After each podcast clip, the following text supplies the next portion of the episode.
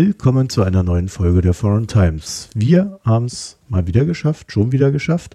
Vor allen Dingen aber, wir sind hier kurz vor der Sommerpause und während ich gerade den Sonnenaufgang vor meinem Fenster sehe und dann auch gleich verschwinden werde, äh, habe ich es noch geschafft, kurz vor Schluss die letzte Aufnahme fertig zu schneiden und ja, jetzt dann auch zu veröffentlichen. Es geht um Russland, es geht um den Russland-Diskurs in Deutschland. Ich behaupte mal, wir haben sehr viel zu diskutieren gehabt und haben das Ganze hier auch sehr diskursiv gehalten, weil es wahrscheinlich die diskursivste Folge, die wir bisher hatten. Und ich glaube, es ist eine Folge, die man von vorne bis hinten hören sollte. Deswegen habe ich äh, mich zurückgehalten, was die Kapitelmarken betrifft. Und es ist natürlich recht lang geraten. Und jetzt quatsche ich euch auch noch voll. Also, deswegen gehen wir gleich mal rein. Ich habe mich mit Martin Groß äh, unterhalten. Martin Groß kennt ihr als Gründer von decoder.org. Habt ja mal den Grimme-Preis gewonnen, hier 2016. Und Martin Groß war zehn Jahre lang in Russland und hat dort ähm, als Sprachlehrer gearbeitet und als Inhaber eines Buchhandels. Also, decoder.org, da könnt ihr mal vorbeischauen. Und wenn ihr unseren Podcast hier mögt, dann empfiehlt uns doch einfach in den sozialen Netzwerken weiter. Geht auf unsere Internetseite www.foreigntimes.de, drückt dort am besten den Spenden-Button, damit wir ab und zu oder noch häufiger hier Folgen aufnehmen können und, bewertet uns im Podcatcher eurer Wahl. Ja, also wir werden eine Weile weg sein. Jetzt vermute ich mal, ich habe zwar für September eine Idee, aber seid mir nicht böse, wenn es im Oktober endet. Ja, und in dem Sinne wünsche ich euch jetzt eine schöne Sommerpause oder schöne Sommerferien. Und wem die aktuelle Folge gehört, der könnte ja in dieser Zeit, die er dann hat, vielleicht auch ein paar ältere Folgen nachhören. Ja, in dem Sinne, bis bald. Martin Groß, willkommen zur Foreign Times. Grüße dich. Marco Herak, ich grüße dich auch. Schön, dass ich da sein kann. So, wir haben uns heute ein äh, sehr äh, konfliktreiches Thema, hätte ich fast gesagt, ausgesucht. Ich hoffe nicht zwischen uns. Aber ja, wir können ja mal mit der äh, ganz simplen Frage beginnen. In welchem Zustand ist der Russland-Diskurs? Und ich würde vielleicht dazu sagen, äh, wir sprechen natürlich über den deutschen Russland-Diskurs. Ne? Ja. Ja, der Diskurs ist, wenn du mich fragst, schizophren das ist so schizophren, so etwas salopp dahingesagt. Ich würde das jetzt nicht in irgendeiner akademischen Analyse so verwenden. Aber ich finde, das gibt einen ganz guten äh, Eindruck davon, was wirklich gerade los ist. Man hat ja den Eindruck, es gibt einen sehr kontroversen Disput. So diese Pro-Putin-Leute und die Anti-Putin-Leute haken da aufeinander herum. Aber ich glaube, das ist eine ziemliche Illusion. In Wirklichkeit äh, nehmen sie eigentlich gar nicht Bezug inhaltlich aufeinander. Also das ist ein Diskurs, der keine Kohärenz in sich hat, sondern der, der nur so aussieht. Er ist nicht produktiv, es kommt politisch nichts dabei heraus. Er ist nicht transparent, weil wir nicht wissen oder viele nicht wissen, warum eigentlich diese oder jenigen Leute für oder gegen die Kreml-Politik sind. Und die Gesamtsituation ist so wie äh, eine, eine Kokosnuss, die auf die einer draufgehauen hat und sie ist in zwei Teile auseinandergeflogen. Ich hätte dazu gleich die erste Frage, weil du gerade gesagt hast, die einen sind für Putin und die anderen sind gegen Putin. Fängt da nicht schon das Problem an, dass man das auf eine Person zuspitzt, statt auf ihr geistiges und geistliches Umfeld? Auf jeden Fall. Also diese Zuspitzung auf Putin äh, oder die Putinisierung des Russland-Diskurses ist was, was die, die reale Situation stark verzerrt wo äh, man gegen anarbeiten muss. Was, ich sage das mal in Klammern, wir bei Decoder auch machen, indem wir probieren eben nicht äh, die Materialien zu Putin-zentrisch zu machen. Also Putin ist einerseits eine absolute Schlüsselfigur, natürlich auch aus seiner Biografie, aus seinem politischen Temperament heraus etc. Er ist aber auch äh, eine Funktion innerhalb eines Systems. In Russland wird jetzt häufig von dem allgemeinen oder dem verallgemeinerten Putin gesprochen. Also man kann sich vorstellen, wenn man jetzt Putin aus dem System herausnehmen würde, dann würde es irgendwie vielleicht ähnlich weiterlaufen. Deshalb bin ich ganz einverstanden. Wir müssen dieser, dieser erste Indikator, wer ist für, wer ist gegen Putin, der ist schon mal irreführend. Woran müsste man sich denn dann klammern, wenn man den Diskurs durchdringen will? ich würde erstmal von einer Soziologie her beginnen. Von der, ich würde mir überlegen, warum sind verschiedene Gruppen oder Leute in Deutschland für oder gegen die Kreml-Politik und dabei auch schon klar sagen, dass für oder gegen die Kreml-Politik zu sein nicht bedeutet, für oder gegen Putin zu sein, sondern das können, das kann nochmal auseinanderfallen.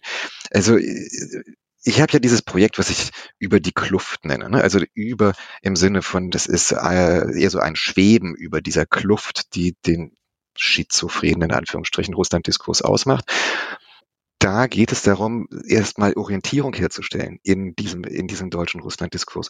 Und was mir aufgefallen ist, ich spreche auch viel mit Leuten, die mich, die wissen, dass ich mit Russland zu tun habe und die dann so, ich frage, ah, was denkst du denn davon, davon? Diese Grundorientierung, welche Diskurse werden überhaupt geführt und wer ist warum, wo führt die nicht da ist. Also das würde ich erstmal als erstes aussortieren oder herausarbeiten. Welche Gruppen gibt es da? Ja, welche gibt es denn? Also ich sehe sechs große Gruppen auf jeder Seite. Wobei dieses Pro-Kontra-Kreml ist natürlich eine extreme Vereinfachung, aber die, die würde ich einfach mal so methodisch stehen lassen, damit mhm. man irgendwie zurechtkommt. Und auf der Pro-Kreml-Seite ist es eigentlich sogar interessanter zu gucken als auf der Anti-Kreml-Seite. Erstmal gibt es natürlich Leute, die einfach aus persönlicher Loyalität für die eine oder die andere Seite sind. Und das sollte man auch gar nicht so irgendwie unter Banalitäten wegstecken. Man hat so seine politische Biografie, man hat seine, äh, seine familiäre Biografie. Vielleicht gibt es Familien, wo jemand mit russischen Wurzeln hier lebt, dessen Onkel Diplomat oder Kreml äh, ähm, Duma-Abgeordnet ist. Und das ist ein sehr großer Einfluss. Also da kann ich auch vielleicht was von erzählen. Ich habe auch mal eine politische russische Biografie und ich stelle fest, wie stark der mich geprägt hat. Das heißt, ich finde es erstmal wirklich wichtig zu gucken, wie sind die Leute zu dieser Position gekommen. Dann bei der Pro-Kreml-Gruppe fällt in erster Linie mal die Wirtschaft ins Auge, der Ostausschuss der deutschen Wirtschaft. Es wird ja, also zum Beispiel, es wird kaum jemand, der in Russland wirtschaftlich tätig ist, freiwillig eine Anti-Kreml-Position einnehmen, denn man muss ja sein Business machen, also zumindest eine gewisse Toleranz zeigen. Das heißt also, Gruppe 1 Loyale, Gruppe 2 Wirtschaft, Gruppe 3, da kommen wir zum deutschen politischen Spektrum, das sind die ganz Linken im Sinne von die Anti-US, Anti-Imperialisten, so würde ich das sagen. Also diejenigen, die in der Tradition sind, zu sagen, der US-Imperialismus ist grundsätzlich etwas Schädliches. Und dann sucht man natürlich auch aus kommunistischen Traditionen, äh, man sucht den Gegenpol und wenn man dann sich ein bisschen am Kalten Krieg noch orientiert, ist man doch Dazu gehört. Ist das so ein bisschen so der Feind meines Feindes ist mein ja, Feind? das ist die Logik zum einen. Äh, mein Freund. Der Feind meines Feindes ist mein Freund. Dann sind aber, ich glaube, es sind auch wirklich starke Traditionen dahinter, wenn man an die Friedensbewegung denkt. Auch jetzt an die neuen Friedensbewegten, die ähm, keine Eskalation um keinen Preis mit Russland wollen und eigentlich die eskalierende Kraft im Westen und in Washington sehen. Und das ist also einerseits diese Logik, die du jetzt angesprochen hast, aber dann auch einfach eine Welt, weltanschauliche Tradition dahinter. Also ja, das wäre jetzt der linke Rand und der fehlt ja, es gibt ja auch äh, dieses politologische Modell der, der Hufeisenverteilung, das ist also die Extremer des politischen Spektrums sich wieder in vielen Fragen annähern. Und das ist ein Fall, haben wir jetzt ja auch ganz klar bei Russland. Die Leute von ganz rechts sind auch häufig pro Kreml eingestellt.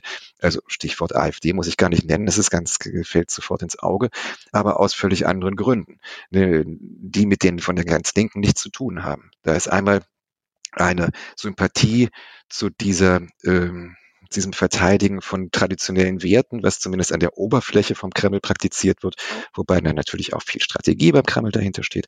Also diese, dieser, dieser Kulturkonservativismus, der Antiliberalismus, der im rechten Spektrum in Europa da ist, der wird einerseits steht er in Resonanz, er wird ja teilweise auch geltlich genährt vom Kreml. Also da ist diese äh, Gruppe, jetzt habe ich nicht mitgezählt, aber ich glaube, wir sind bei vier. Und ähm, eine starke Position, die ich auch finde, ich, so die man sehr ernst nehmen müsste, ist die der neuen Ostpolitik. Also äh, gerade aus der SPD die Linie, die sagt, ja, wir hatten mit Brandt und mit Bahr die Entspannungspolitik, die uns ja tatsächlich auch das Ende des Kalten Krieges beschert hat. Und in dieser Tradition müssen wir weitermachen. Wir müssen viel stärker auf den Dialog setzen. Das sind auch ähm, ja Leute, die moderat sind, äh, die auch häufig gerade Putin gegenüber kritisch sind, aber die, die ähm, keine ähm, Eindämmungspolitik gegenüber Russland fahren wollen. Und der letzte Punkt bei meiner Liste von sechs Gruppen sind die Realisten. Die Realisten in einem politikwissenschaftlichen Sinne von Realismus in den internationalen Beziehungen. Aber das ist so ein großer Punkt, deshalb würde ich sagen, den können wir uns ein bisschen aufsparen. Ja, umreiß es ruhig mal kurz, was, was Realismus meint. Ja. Also, ähm, es, es gäbe ja viele Faktoren, die man ganz realistisch betrachten kann. Deswegen ad hoc würde ich jetzt nicht unbedingt verstehen, warum das dann irgendwie äh, pro Kreml ja. gerichtet sein müsste. Ja, ja, da, da spielst du jetzt natürlich eine Unwissenheit vor. Die, äh, aber das ist ja auch ganz richtig. Realismus ist eins von diesen Worten, das so auf zig verschiedene Arten gebraucht wird, von Literatur bis Kunst und, und, und Wissenschaft. Aber es hat tatsächlich eine ganz spezifische Bedeutung, wenn man sich die Traditionen und die, die Archetypen des Nachdenkens über Außenpolitik und über internationale Beziehungen anschaut. Dann heißt Realismus, es ist eine Theorie, die davon ausgeht, dass die Interessen der Staaten ausschlaggebend sind dass sie das Völkerrecht gewissermaßen überspielen, to override, dass also das Völkerrecht, es hat ja auch Durchsetzungsschwierigkeiten, dass die Interessen letztlich die Politik machen. Und ganz grob gesagt, der Balance of Power, der Ausgleich der Interessen, ein, der einzige Mechanismus ist, der dauerhaft eine internationale Ordnung herstellen und unterhalten kann. Häufig wird dann der Wiener Kongress dafür als Beispiel angeführt. Da gab es ja dieses Konzert der Mächte, was entstanden ist, nachdem sich die europäischen Mächte, nachdem Napoleon besiegt war, in Wien 1815 getroffen haben. Also das ist der Realismus. Er sagt, wir müssen keine großartigen Visionen darüber haben, dass wir irgendwo eine Welt, äh, einen Weltstaat aufbauen können mit einer Weltregierung und so weiter. Das ist alles eher schädlich weil es nicht funktioniert, weil es einen Backlash hervorruft. Wir bleiben bei den Tatsachen, wie es die Realisten sehen. Und das ist, Interessen gehen vor und Might makes right. Das ist die Macht ist letztlich dasjenige, was irgendwann in der, in der, im, im Recht ausformuliert wird und auch im Völkerrecht. Also das ist eine Position, die eine große Tradition hat, sowohl theoretisch als auch in der Praxis, die von vielen Politikwissenschaftlern vertreten wird, die sich mit internationalen Beziehungen beschäftigen, aber die immer so ein bisschen im Ruch des Unschönen steht, vor allen Dingen im, im öffentlichen Diskurs, auch des Unmoralischen. Und ich mache da immer so ein bisschen den Advocatus Diaboli und sage, nein, wir müssen uns das genau anschauen, denn das ist äh, eine absolut legitime Denkweise über die internationalen Beziehungen. Wir wissen auch nicht, ob sie jetzt nun besonders gut funktioniert oder besonders schlecht, aber auf jeden Fall nicht schlechter als andere. Und ähm, wer diese Denkweise hat, das haben halt, also ich, ich denke jetzt mal so an äh, Alexander Rahr, ich weiß nicht, das ist, ist ein, ein bekannter Russland-Experte, der häufig in die Ecke geschoben wird, ja, der wird vom Kreml finanziert oder das, das mal alles ganz in Klammern. Einfach, das sind Leute, die denken nach diesem Modell des Realismus oder Baborowski. Also das sind, äh, da kann man das dann festmachen. Ja, aber auch äh, Putin zum Beispiel, äh, der ein Denken in Interessensphären pflegt. Also man könnte ja dann auch böse sagen, ja, Realismus ist quasi genau das, was äh, Russland möchte, dass wie wir an die Sache herangehen. Auf jeden Fall. Äh, Putin ist auf jeden Fall ein Realist und wenn man jetzt das Gegenparadigma anschaut, das ist Liberalismus, wo es darum geht, ein Völkerrecht zu etablieren, das sich durchsetzen lässt, wo es um Menschenrechte und Demokratie geht und immer um dieses Entwicklungsmodell. Also wir haben ein Programm, wir wollen, dass global diese Strukturen entwickelt werden. Das, äh, davon hält Putin nichts. Und er hat ja neulich gerade in diesem äh, berühmten Interview mit der äh, Financial Times, hat er ja auch so Salven gegen den Liberalismus losgelassen. Putin und überhaupt der Kreml denken realistisch in erster Linie außenpolitisch. Das hat auch eine lange Tradition. Es gibt da auch eine sehr, sehr gute Untersuchung zu von einem äh, russisch-amerikanischen Politikwissenschaftler Zygankov, der Vorname ist mir gerade entfallen, wo er wo über, über praktisch Jahrhunderte diese realistische Tradition nachvollzieht und auch zeigt, dass der Liberalismus nicht wirklich in Russland Fuß gefasst hat, obwohl es einzelne Stimmen natürlich gab. Jetzt kommt aber ein Aber. Ja, auf jeden Fall ist der Kreml realistisch aber es ist kein klassischer Realismus, wie, wenn man jetzt so an den Wiener Kongress denkt, wie die Staatskunst der äh, Mächte des 19. Jahrhunderts, sondern es spielt da eben immer dieses sehr strategische und ich sage eigentlich immer sogar das, das taktische Denken des Kremls mit hinein was dem Ganzen diese zynische, in unserer Wahrnehmung, diese zynische Unternote gibt. Und das wäre schon wieder so ein Kapitel für sich, glaube ich. Ich finde ja an, an, an dieser realistischen Betrachtung recht interessant, dass wenn ich äh, statt Balance of Power einfach Macht des Stärkeren sage, äh, das sofort in einer anderen Ecke steht. Ja, es ist aber genau dasselbe gemeint. Das heißt, auch diese Denkschule sucht sich schon so die Begriffe, um sie nicht ganz so komisch erscheinen zu lassen, wie sie vielleicht auf manchen wirkt. Ne? Ähm, du meinst jetzt, dass wenn man von von, äh, von der Macht des Stärkeren oder von diesem Gesetz, von dem Faustrecht gewissermaßen der Politik spricht, dass das Ganze so einen negativen Anstrich bekommt und wenn ich von Balance of Power rede, einen positiven? Auf die Bürger würde das sofort anders wirken, als wenn ich sage Balance of Power oder äh, Balance der Macht. Ja, also das eine ist ja ein, sehr defensiver Begriff ähm, das, und das andere ist ein sehr offensiver Begriff. Äh, ja, die haben natürlich beide auch ihre Begriffsgeschichte, aber sie sind auch beide, da bestimme ich dir vollkommen zu, sind beide politisch. Also sie haben beide so eine Message, eine Konnotation dabei, die uns zu einer entsprechenden Wahrnehmung davon bringt. Vielleicht kann man das oder muss man das noch weiter auf eine andere Grundannahme des Realismus zurückführen und das ist eigentlich die wichtigste, das ist diese Anarchie. Die Anarchie der internationalen Sphäre. Also die Gesetzlosigkeit und die Unmöglichkeit, dass durch Gesetz geregelt werden kann. Wenn ich Realist bin, dann ist das meine Basisprämisse, auf der ich stehe. Ich sehe das relative Scheitern der Versuche, äh, völkerrechtliche Regelungen durchzusetzen. Wenn ich aus dem Krammel komme, sage ich Stichwort Kosovo, ich sage Stichwort Irak, Libyen. Ähm, wenn ich aus dem Westen komme, sage ich Syrien, äh, Afghanistan etc. Wir, wir haben diese Fälle ja alle gesehen. Also da sagt der Realist, hört zu, wir haben das gesehen, es geht immer wieder nach hinten los und deshalb müssen wir einfach akzeptieren, dass diese internationale Sphäre durch, durch, durch Gesetze nicht ausreichend zu regeln ist, weil es niemals eine Exekutive geben kann. Es gibt keine Weltarmee, es gibt keine Weltregierung und es ist auch nicht abzusehen, wie das funktionieren soll. Also, wenn das meine Prämisse ist, Anarchie, dann entsteht praktisch eine relative Neutralität, wenn ich sage, es gibt nur die Mächte, das Mächtespiel, wie so dieses Billardkugelprinzip, der eine wirkt auf den anderen ein.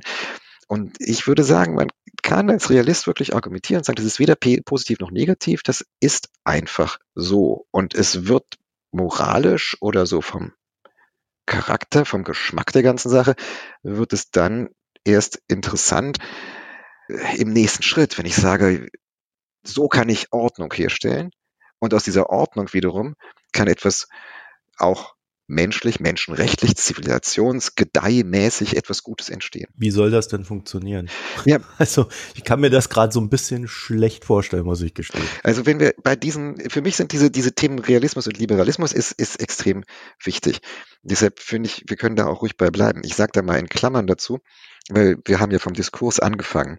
Jetzt sind wir weg von dieser Soziologie, ist auch nicht schlimm, aber äh, ich probiere für, um, um, also ich schreibe ja da auch, ich habe ja auch ein Buchprojekt dazu, was eigentlich eher so ein populärwissenschaftliches ist, aber um diese ganz grobe Orientierung herzustellen, sage ich, und ich glaube, das stimmt auch grob, es schweben hinter diesem Diskurs diese beiden ganz großen Ideen, also Liberalismus auf der einen Seite, Realismus auf der anderen Seite. Sie werden selten ausformuliert, deshalb ist er auch so wenig transparent. Kann, kann man vergleichen mit, äh, wir haben hier in Berlin gerade diese Mietdiskussion gehabt, sollen die Mieten gedeckelt werden oder nicht? Wenn da jetzt einer im Senat die Hand hebt, äh, der möchte gern die Mieten deckeln, dann kann der sagen, ich als Sozialist, okay, da sind wir im 19. Jahrhundert, ich als Vertreter der Linken möchte die Mieten deckeln, weil. Und jeder weiß, klar, das ist dahinter steht eine große Tradition, Paradigma, ein äh, Gerechtigkeitsdenken, äh, weniger das Effektivitätsdenken und so weiter. Ein anderer hebt die Hand und sagt, ich als Liberaler, als FDP und so weiter.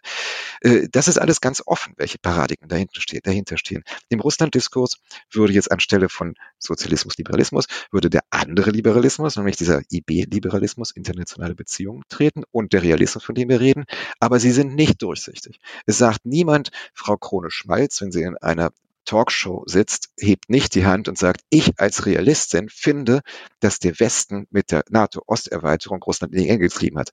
Diesen ersten Teil lässt sie weg und dadurch können wir uns nicht orientieren. Genauso auf der anderen Seite. Nun könnte man natürlich immer fragen, ist das denn tatsächlich Realismus oder ist, das dann jemand, der vielleicht da auch ein Geschäftsmodell darauf basierend entwickelt hat, dass er Realist ist? Also äh, was halt das Problem bei diesen ganzen Diskussionen ist, ist ja, dass es steht ja noch viel mehr dahinter. Also es steht ja, das ist ja nur die erste Ebene, würde ich sagen, ob jemand Realist ist oder nicht, also oder oder liberaler ist. Und ähm, dann fasert das ja aus. Und daher kommt ja dann auch so diese äh, Divergenz äh, zwischen diesen verschiedenen Parts, dass man nicht so ganz sagen kann, ja, wo, wer, steht denn jetzt wo? Ja, auf, auf jeden Fall. Gerade bei Russland, ne, wo wir ja auch wissen, da sind bezahlte Trolle unterwegs, die Meinungen machen. Da gibt's Leute, die äh, leben quasi davon, dass sie russische Lobbyismus für Russland betreiben, gleichzeitig aber immer als Kanzler zum Beispiel auftreten. Ja, Ex-Kanzler. Die erste grob Division, die ich da machen würde, ist, es gibt auf der einen Seite Interessen und es gibt Überzeugungen. Natürlich vermischen die sich die ganze Zeit, aber du hast jetzt den Akzent auf die Interessen gelegt, dass Leute einfach rein interessengesteuert eine Position vertreten können. Und ich denke, das vermischt sich sehr häufig. Aber bevor man sich an die Vermischung macht und zum Beispiel überlegt, ob Frau Krone-Schmalz äh, auch materiellen Nutzen zieht, das glaube ich nicht. Ob sie symbolischen Nutzen zieht, das glaube ich mit Sicherheit.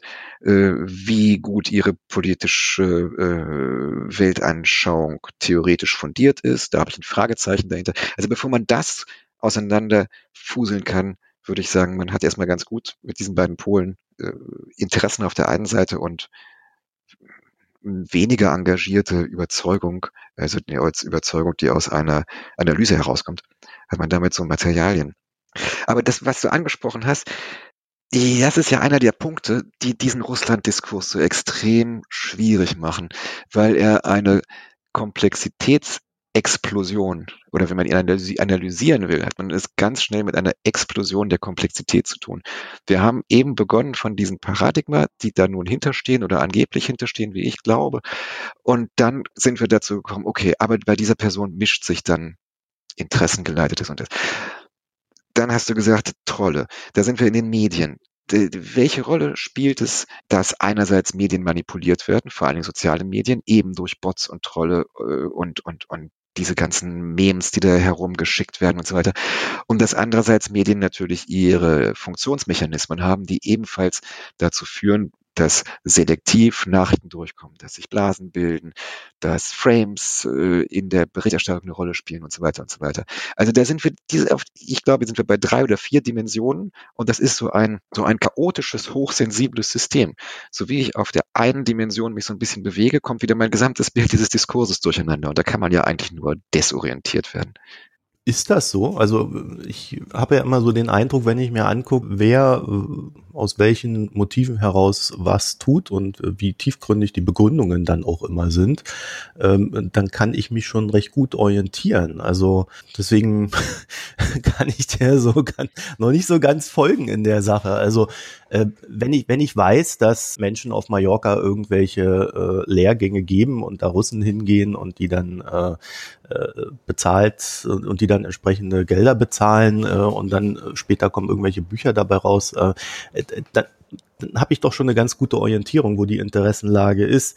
Wenn jemand früher in, in der Öffentlichkeit exponiert war, äh, es dann nicht ist, aber plötzlich mit, mit einer recht harten, einseitigen, nicht sehr fundierten Meinung äh, in den Medien hochgejazzt wird, dann ist doch die Interessenlage schon wieder sehr gut sichtbar. Ja, aber kannst du davon verallgemeinern?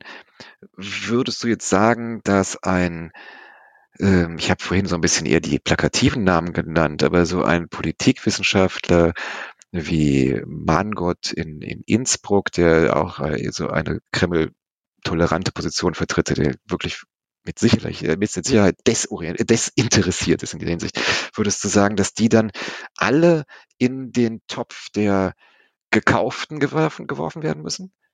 Nee, muss ich ja nicht. Es gibt ja trotzdem Überzeugte. Ne? Also ähm, ich kann das ja für mich unterteilen. Ich kann ja sagen, okay, da ist die Interessenlage Geld, da ist die Interessenlage Aufmerksamkeit. Da ist tatsächlich jemand überzeugt. Genau. Da hat jemand ein ideologisches Konstrukt, äh, aus dem heraus er sich dann äh, in die und die Richtung bewegt, sich vielleicht auch mal verläuft, weil das ist recht anschlussfähig zu Gedanken, die eigentlich nicht reinpassen, die aber trotzdem irgendwie dann mit reinkommen und so weiter. Das kann man ja eigentlich recht gut auseinanderfächern. Deswegen habe ich auch Schröder genannt, weil ich finde, der ist ein, ein, ganz gutes Beispiel dafür, dass wenn man Hintergründe von jemandem kennt, dass man dann auch recht schnell darauf kommt, warum sagt er etwas. Jetzt ist es natürlich so, dass man äh, bei den bekannteren Persönlichkeiten äh, in Bezug auf Russland diese Hintergründe kennt wenn dann so ein Donani auf einmal in der Zeit noch so einen Bericht äh, über verschiedene Bücher schreibt, also eine, eine Meta-Rezension würde ich es ja fast nennen, ähm, und dann aber sein altes Glaubenskonstrukt auspackt, das er irgendwann in den 70ern gebildet hat, äh, da muss man schon sehr viel wissen. Das ist, da, da kommt dann vielleicht nicht mehr jeder mit. Das braucht's aber vielleicht dann auch. Also ich bin da wirklich zunehmend skeptisch geworden. Natürlich, okay. also ich Warum? sehe das auch so, dass bei, bei manchen Personen sich da klare Interessenlagen analysieren lassen und dann muss auch äh, die Äußerung entsprechend interpretiert werden. Aber das eh alles, was die, also wenn man in den groben Schemata bleibt, was die Position vertritt, naja, wir haben uns das ja wir der Westen haben uns das ja irgendwie doch ziemlich selber eingebrockt. Das hängt natürlich alles an den, an den Verhandlungen 1990 um NATO-Osterweiterung oder nicht und dann darum, wie das Ganze nachher hier durchgesetzt worden ist. Also wenn man irgendwie dieses Modell der Reaktivität vertritt, dass Russland hauptsächlich reagiert hat, dass der, äh, die große Konfliktlage induziert worden ist vom, Rest, vom Westen.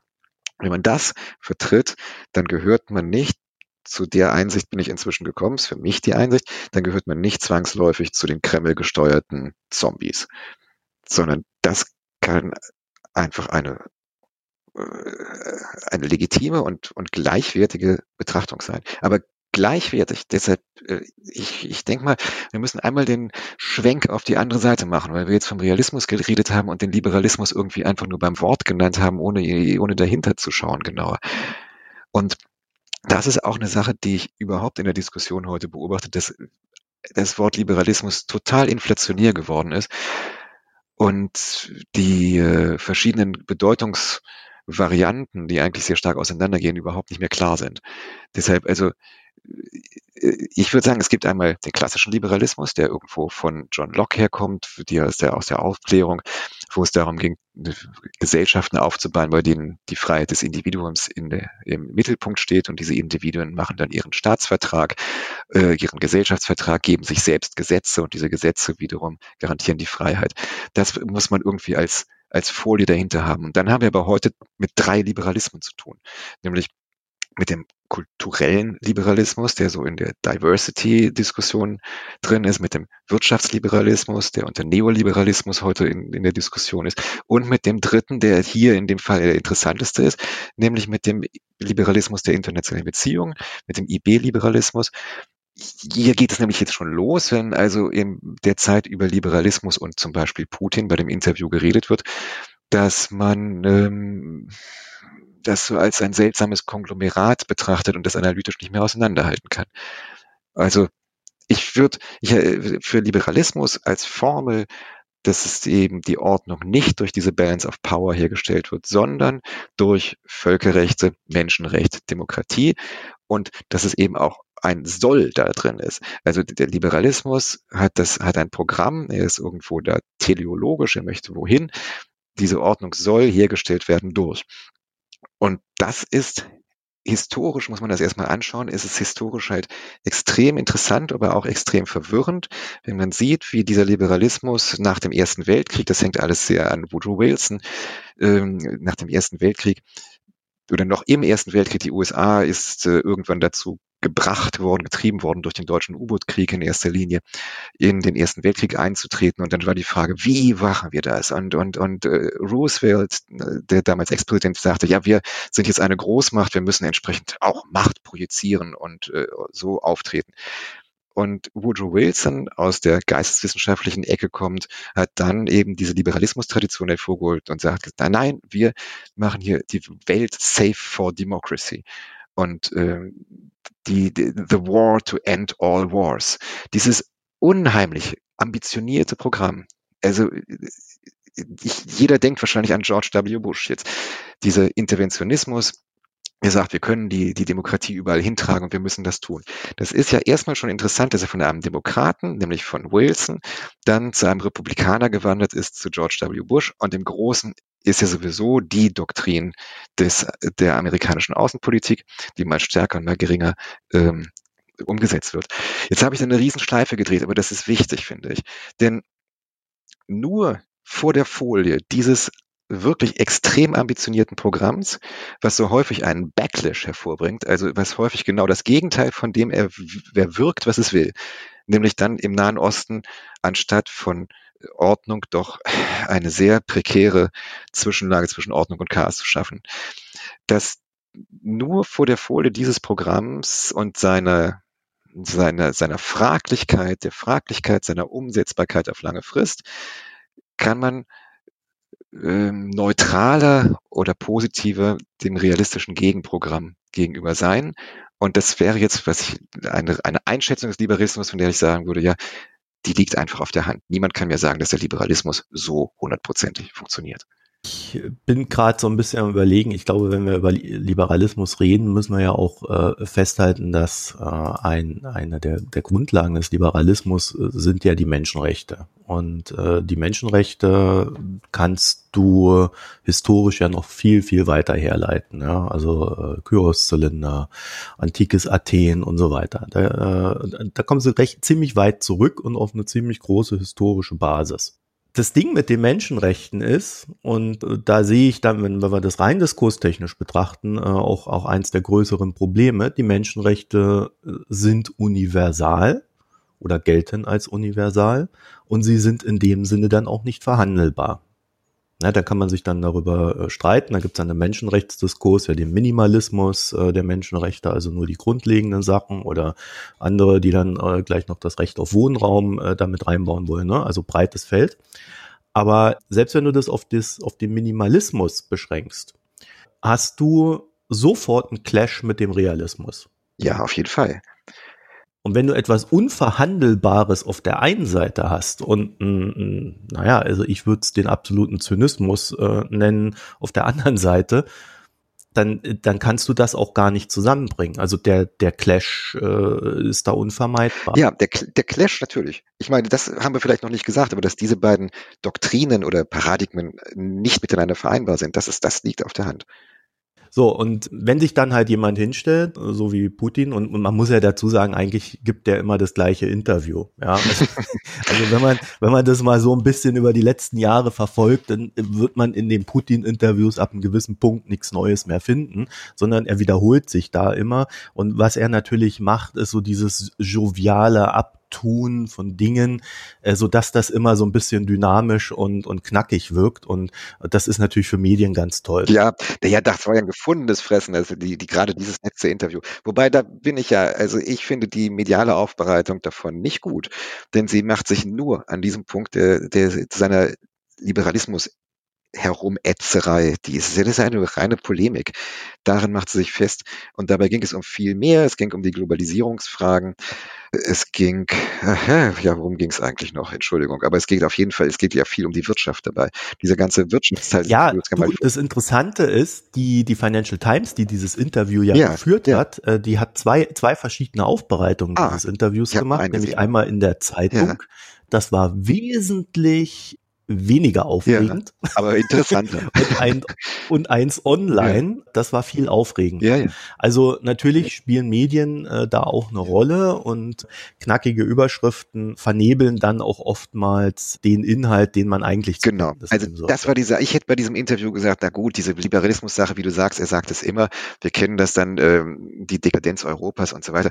Das setzen wir in Klammern, das gehört in den Bereich Polemik und gucken wir nochmal, was sonst noch da ist. Aber ich finde jetzt wichtig, auf den Menschenrechtspunkt zurückkommen, zurückzukommen, den du ja mit, finde ich völlig bei dir, dass er äh, absolut fundamental ist für den Liberalismus und wahrscheinlich das stärkste Fundament, eben neben Demokratie und Völkerrecht, aber die sind dann schon in gewisser Weise abgeleitet.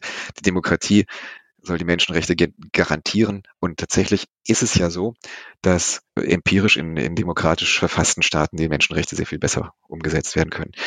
Aber ja, sie sind, sie sind fundamental ähm, sie sind gesetzt. Auch auf die Menschenrechte kann man verschiedene Blickweisen haben.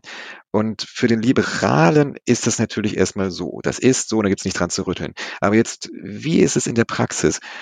Dass es überall Menschenrechtsverletzungen gibt, kann niemand von der Hand weisen. Und ein Recht muss durchgesetzt werden, es muss umgesetzt werden, es muss eine Instanz geben, die bestraft, wenn Menschen gequält werden, etc., die auch Transparenz her, also ist praktisch nur in dem Kontext von Gewaltenteilung mit freier Presse und so weiter bestehen überhaupt Chancen, dass die Menschenrechte durchgesetzt werden. Und die Menschenrechte, also ich will damit darauf hinaus, dass die Menschenrechte ein problematisches Konzept sind. Sie sind zwar gesetzt, aber sie sind eben nicht 100 Prozent als umsetzbar anzusehen.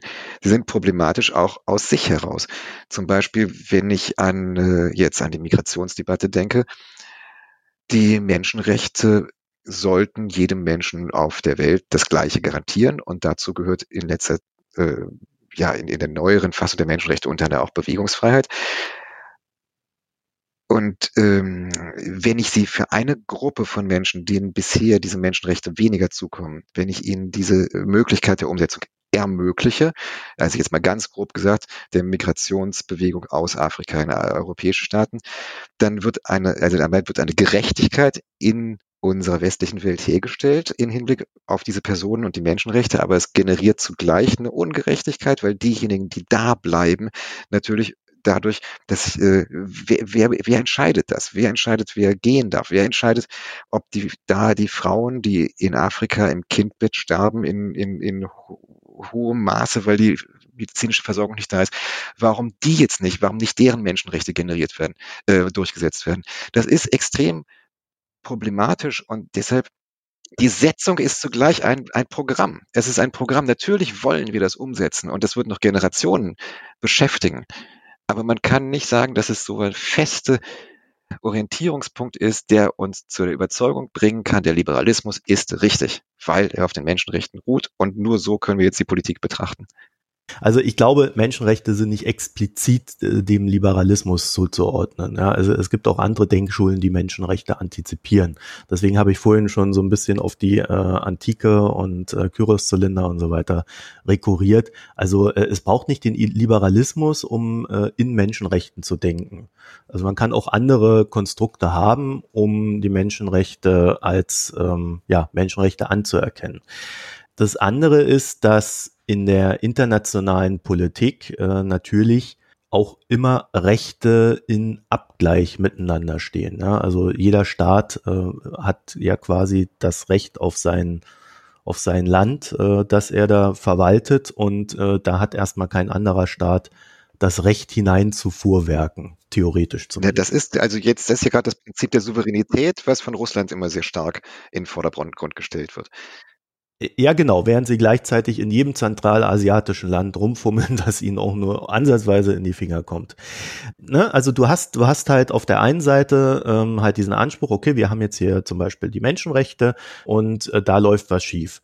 So, dann ist ein Staat, da darfst du eigentlich nicht rumfummeln, kannst eigentlich auch erstmal wenig machen und der macht es, äh, der setzt sie halt nicht um. So, welche Möglichkeiten hast du dann? Äh, marschierst mit deiner Armee ein? Naja, bei kleineren Sachen eher nicht. Ja, wenn Massaker stattfindet, in der Vergangenheit ja eher schon. Genozid. Ja, also Responsibility to Protect. Ne, das haben wir ja auch von der UNO hier verankert inzwischen. Genau, das wäre dann die, äh, das wäre dann die Fortsetzung dessen. Ja, wenn Menschen einfach nur schlecht behandelt werden, verstoßt, verstößt es ja vielleicht auch gegen die Menschenrechte. Aber äh, der daraus ähm, erfolgende Aufwand würde vielleicht so viel Chaos auslösen auf der Welt, dass die äh, humanen Kosten dann ja auch für die Menschenrechte viel höher wären. Deswegen. Ähm, ja, aber da denkst du gerade realistisch. Tut man. Wenn du solche, da denke ich gerade, äh, nee, ich, ich versuche es gerade nur zu erklären, ja. ähm, was so die, was so die Sachen sind, die da in, in, in äh, Abgleich stehen, weil ich will da auch auf etwas ja. hinaus. So kannst du das immer alles so hin und her changieren und dann wirst du äh, irgendwann halt äh, an einem Punkt kommen, in dem du feststellst, okay, manchmal wird was getan, so wie du gerade und manchmal nicht und das ist ungerecht. Und das führt uns doch eigentlich dazu, dass wir anerkennen müssen, dass beides stattfindet. Es findet äh, ein realistisches Handeln statt oder ein, ein Handeln im Rahmen des Realismus und es findet ein Handeln im Rahmen der Menschenrechte statt. Ja. Aber kann man jetzt sagen, und ich glaube, das ist ja dann auch immer der Vorwurf, der kommt, dass die Menschenrechte deswegen instrumentalisiert werden, um dann am Ende doch nur wieder Realismus walten zu lassen, nämlich dem anderen Staat eins reinzudrücken oder ihn zu äh, eine Annexion zu machen oder ja. ähnlich. Ja, das kann man in den meisten Fällen hoffe ich nicht. Aber da sind wir wieder auf dieser Ebene der unglaublichen Polemik, die im, in den internationalen Beziehungen natürlich herrscht. Die Diplomatie, die probiert, das meiste für sich herauszuholen und dann entsprechend auch Verdächtigungen über, also das ist ja dieses, äh, dieses Heuchelei-Argument, was von Russland häufig kommt. Ja, ihr kommt damit euer weltverbessernden Liberalismus, Ideologie und in Wirklichkeit äh, nutzt ihr das nur, auch die, den, den Rekurs auf die Menschenrechte nutzt ihr, um eure Machtsphären zu erweitern. Das ist natürlich ein taktischer, da sind wir wieder bei dieser Taktizität, ein taktischer Vorwurf, der dazu dienen soll, äh, die entsprechende Politik zu delegitimieren und sich selber auf das hohe Ross zu setzen. Ich denke, das geht alles eben, es durchdringt sich auf so eine unglaublich enge Art und Weise. das Auseinander, manchmal ist dieser Vorwurf berechtigt, manchmal ist er mehr berechtigt, manchmal ist er weniger berechtigt. Und vielleicht, weil wir jetzt so ein bisschen von Russland weg sind und von Russland und dem Westen, äh, diese Durchdringungen. Also ich hatte vorhin mal gesagt, dass meiner Meinung nach das Handeln vom Kreml zwar in erster Linie realistisch ist, aber auch taktisch. Und jetzt in unserer Diskussion, wo wir Realismus und Liberalismus gegeneinander gestellt haben, klang es immer so, als sei nun die USA das liberalistisch, die, Liebe, die liberale Kraft auf dem Planeten ist sie ja einerseits auch. Und andererseits sind natürlich die USA extrem realistisch. Extrem realistisch denkend. Monroe-Doktrin. In unserem Hinterhof geschieht nichts, was wir nicht gesteuert haben. Panama, äh, gesamte Südamerika oder Iran, hm, die, die äh, Iran kontra äh, ja, Mossadegh. Also diese realistische Komponente äh, ist so stark, dass sie natürlich dem Heuchelei-Vorwurf unheimlich Futter gibt. Und jetzt mache ich noch mal einen Dreh zurück, weil wir über den Russland-Diskurs jetzt in erster Linie reden. Und meine These ist ja, wir können uns generell schlecht orientieren darin, vor allen Dingen, wenn wir nicht Fachleute sind. Also es geht ja auch um die Öffentlichkeit in der Demokratie. Wir wollen irgendwo, dass die Leute so kompetent sind, dass sie auch entsprechend stimmen können für oder gegen eine Partei, die für oder gegen den Kreml ist. Also als ganz grobes Modell operiere ich mit solchen Sandwiches. Ich, ich habe so ein Sandwich für die USA, das ist Realismus plus Liberalismus. Die widersprechen sich eigentlich. Es ist ein Sandwich unter hoher Spannung, aber sie sind irgendwo so zusammenge gefused, zwei Ebenen, die aufeinander hängen. Und in Russland ist entsprechend das Sandwich Realismus plus Taktizität. Denn in Russland gibt es nicht diesen diese liberalen Impetus der, äh, der Umverbreitung von Demokratie etc., sondern es gibt die äh, dieses Kalkül mit möglichst wenig Einsatz in einer gegebenen Situation möglichst viel Gewinn herauszuschlagen. Und dann kann man eben auch ganz schnell die Fahne wenden in, auf die andere Seite, wenn da der Gewinn auf einmal größer aussieht. Und vielleicht, ja, einfach mal so hier in unseren kleinen Raum gestellt. Diese beiden Sandwiches, was denkst du, geben die jemand, der sich neu dieser Thematik nähert, so ein hypothetischer Laie, geben die dem einen Eindruck von dem, was da überhaupt äh, geschieht, was, was da verhandelt wird? Äh, ja, ich glaube, das ist halt wie mit allem. Wenn du dich nicht damit beschäftigst, kannst du es nicht verstehen. Ich weiß auch nicht, wie ein Automotor gebaut wird. Ich habe mich allerdings auch nie damit beschäftigt. Ähm, da ist es nur auch kein Problem, genau. wenn ich das nicht weiß. Jetzt könnte man natürlich sagen, gut, dafür haben wir ja Experten. So, die Experten sind sich natürlich, wenn ich sie dann so in Abgleich stelle, nicht immer einig. Das heißt also, wenn ich eine Recherche zu etwas mache, muss ich mich ab einem gewissen Punkt äh, entscheiden, wie ich selber dazu stehe und das dann entsprechend gewichten. Ja, also ähm, ja, da bist du aber natürlich, dann, du bist ja eigentlich, du kannst dir den Laien dir nur vorstellen, dadurch, dass du Journalist bist und und äh, an dem Thema dran bist und so im Sinne des dem Laien Erklärens. Ja. Also äh, normalerweise übernehmen ja die Medien die Funktion, äh, dem Laien, der sich ja weder mit Automotoren im Regelfall auskennt, noch mit Russland-Deutschland-Beziehungen, äh, noch mit, ja gut, warum die Pole schmelzen, wissen wir vielleicht mittlerweile alle. Aber ähm, ne, also das sind ja so Sachen, wo wir erstmal intuitiv wenig Ahnung haben. Dann beschäftigen wir uns irgendwann damit und haben ein gewisses Grundwissen, das wir dann so im Lauf unseres Lebens auch aufbauen. Im Regelfall vergisst man ja wenig.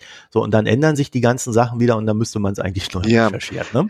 Aber ich glaube nicht, dass die Lösung ist, dass der Laie alles verstehen muss, sondern äh, die Lösung ist eigentlich, dass die Darstellung des Ganzen, ähm, naja, jetzt hätte ich fast gesagt, realistischer wird.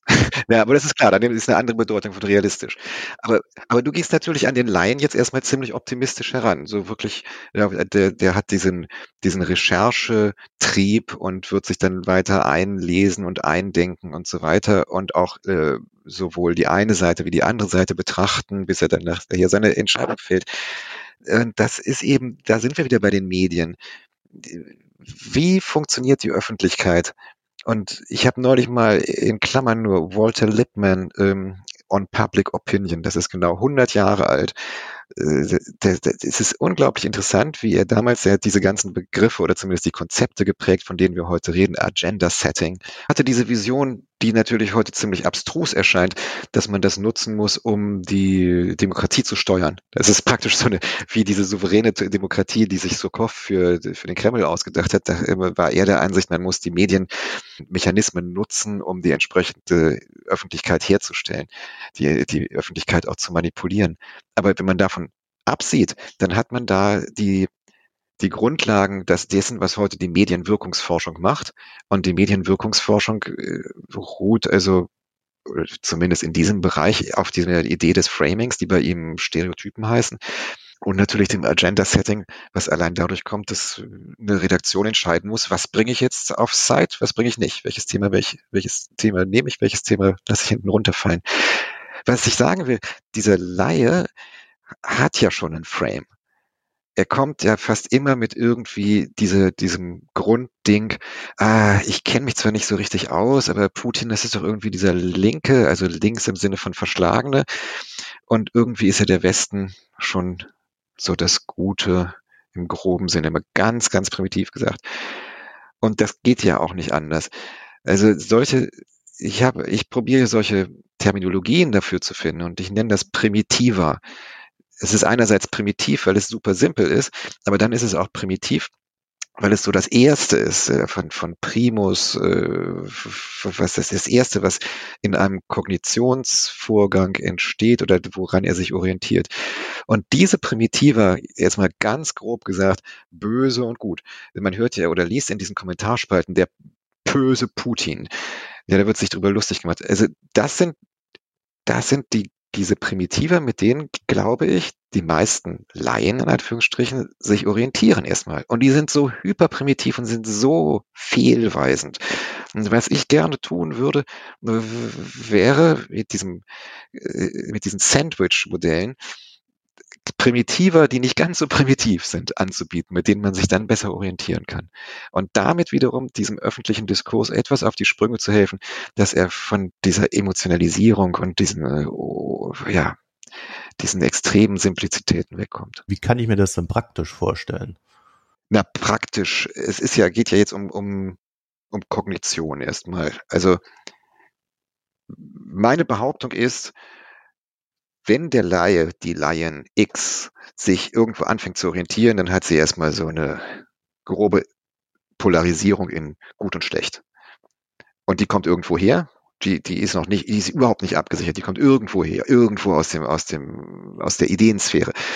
Und man sollte äh, auch für die Leute, die nicht eigene Recherchen großartig machen können, sie sollten möglichst mit besseren solchen Primitiver ausgestattet sein.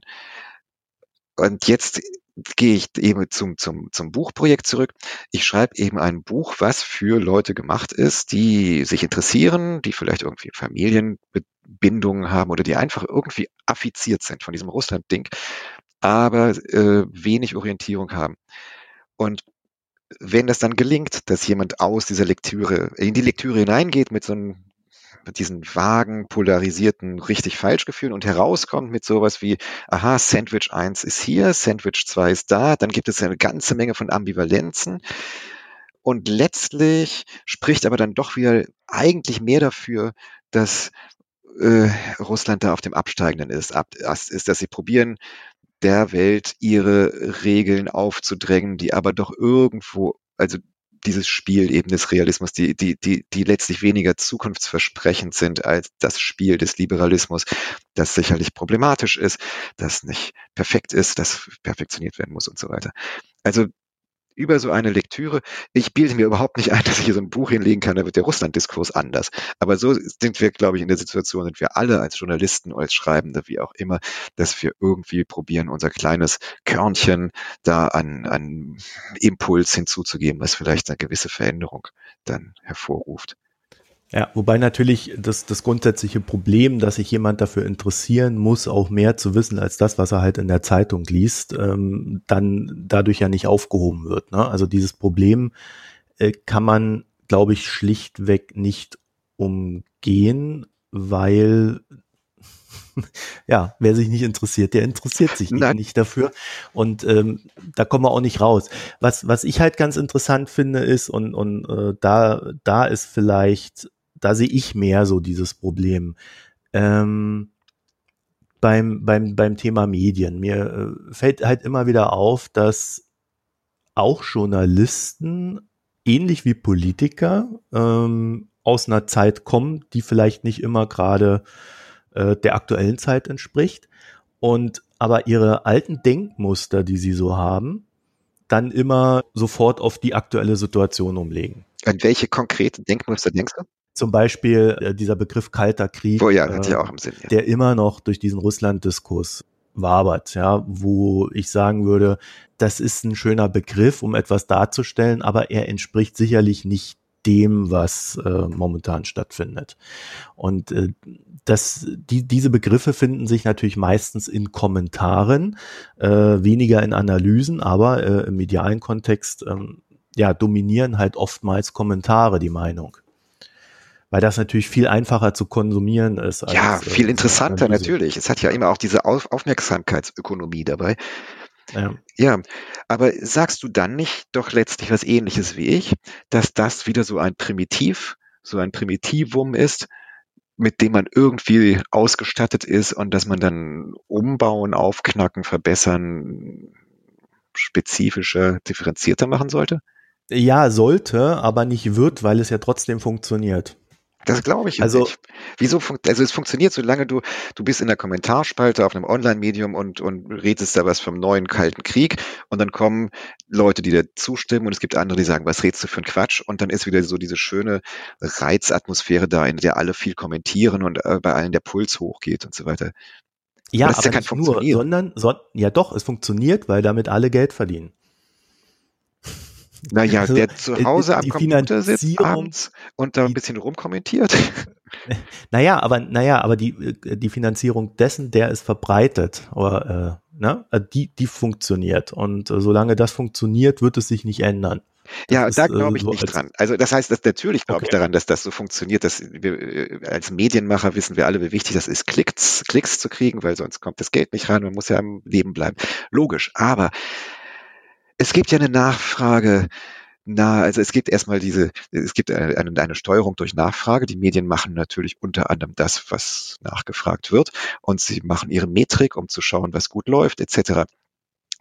Aber die Nachfrage ändert sich auch. Und meine Beobachtung ist, dass Materialien, die probieren aus dieser Logik der Eskalation, also ich rede jetzt gar nicht mal von der politischen, sondern von der diskursmäßigen Eskalation, die probieren da herauszugehen, die probieren, ruhig abwägend von einer ins Metamäßige, so ein Lieblingsding von mir, diese Metaposition, die es natürlich nie geben kann, aber ins Metamäßige hineinspielende äh, Position, dass die nachgefragt werden, dass die besonders geklickt werden.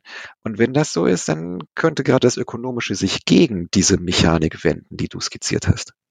Äh, sehr gerne. Also äh, wenn, wenn das so ist, äh, bin ich ja sofort dabei. Ich will jetzt auch nicht, ich will jetzt nicht hier derjenige sein, der sagt, wir brauchen diese Klickgeschichten, Clickbait oder ähnliches, sondern es ist halt nur das, was ich sehe, was funktioniert. Ähm, äh, ich würde es natürlich begrüßen, wenn es so ist. Ähm, allein ich, ich, ehrlich gesagt, ich sehe das nicht. Ich sehe alle zwei, drei Wochen im Spiegel, also gefühlt alle zwei, drei Wochen, sehe ich halt Gerhard Schröder, der immer das Gleiche erzählt. Ja, und äh, ich, ich frage mich noch, warum der Spiegel da überhaupt äh, alle, alle paar Wochen da mal nachfragt bei ihm. Das, ja, weil, du, das weiß ich auch überhaupt nicht. Ich, ich, ich da habe ich gar nicht mitgekriegt. Ja, ich, ja, na, für mich ist Spiegel, wenn es um Russland geht, ist, ist das die Arbeit der Korrespondenten, der Korrespondentin zurzeit und äh, die hat mit Schröder nichts am Hut. Ja, ja, ja, ne, also es ist halt, ich beobachte da halt so, so Schemata, die sich halt äh, gebildet haben, aus denen momentan keiner rauskommt. Was ich natürlich auch sehe, ist, dass wir so Podcasts wie diesen hier machen, also nicht nur wir, sondern dass auch solche Sachen entstehen. Decoder, bei dem du ja auch äh, mit dabei bist, das ist ja auch etwas, was dem entgegensteht vom Wirtschaftlichen denkt, sollte man vielleicht noch, noch was von latenter Nachfrage sagen. Der Nachfrage, die noch nicht unbedingt sichtbar ist.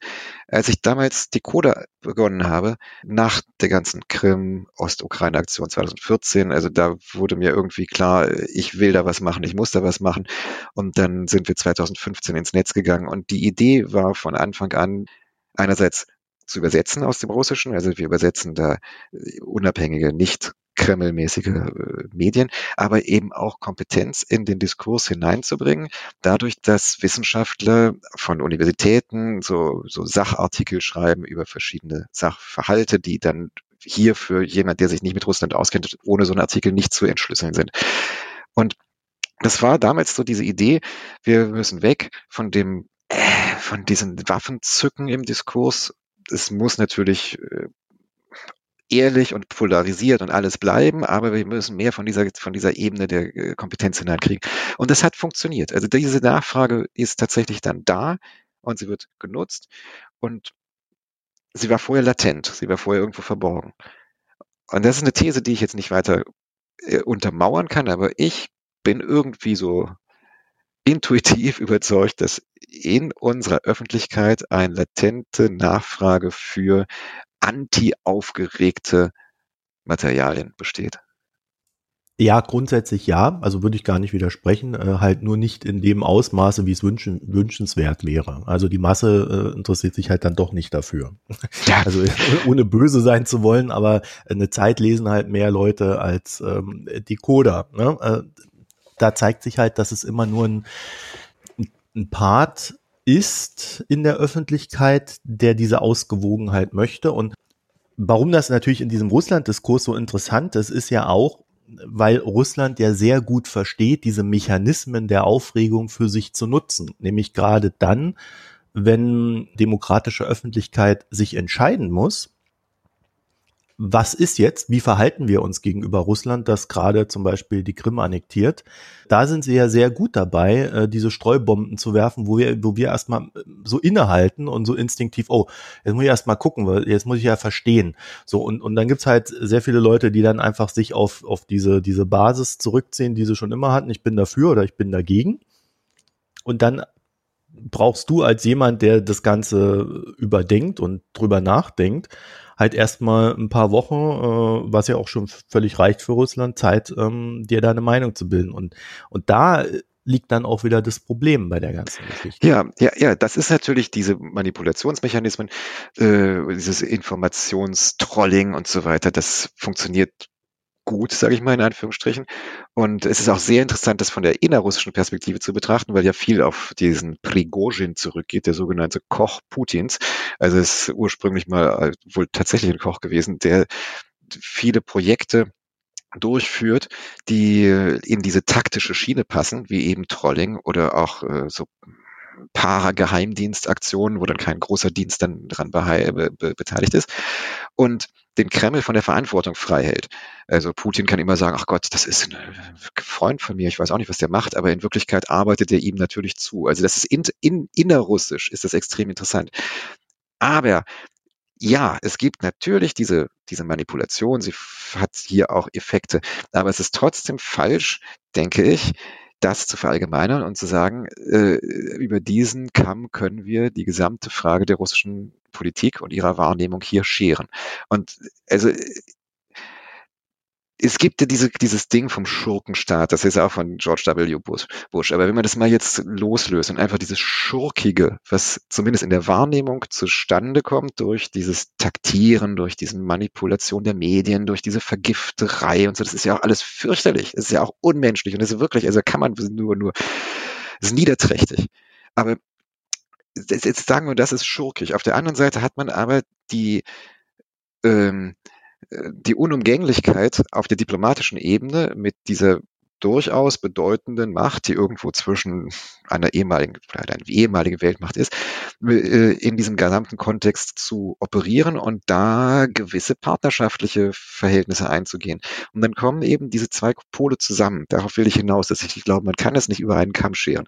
Du hast auf der einen Seite dieses Schurke, du hast auf der anderen Seite dieses Partner. Und wenn ich jetzt ein grobes Russlandbild hier im, im Diskurs so wieder so ein Primitiv mir zusammenbaue, dann ist es so ein Schurkenpartner, so ein Partnerschurke, der im, vor Dingen im Inneren sehr schurkig ist und im Äußeren viel Partneraspekt hat da denke ich, kommt man nicht mhm. von weg. Also man okay. muss mit diesen Spannungen, ja. ich, ich, wie gesagt, ich bin so wirklich so, so mit Begriffsmensch, mhm. ich komme ja aus der Philosophie und ich, ich probiere das mit duale Begriffe, also oder duale Konzepte.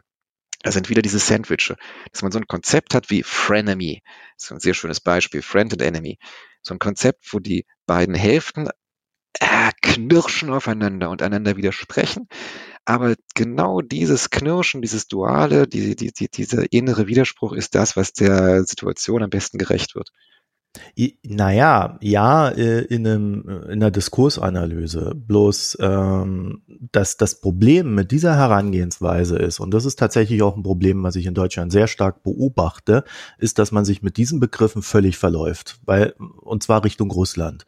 Und äh, in dem Sinne, dass man die eigenen unverhandelbar, un, unverhandelbaren Werte wie Menschenrechte äh, aufgibt, weil man ja sagt, naja, wir müssen ja aber auch noch mit denen arbeiten.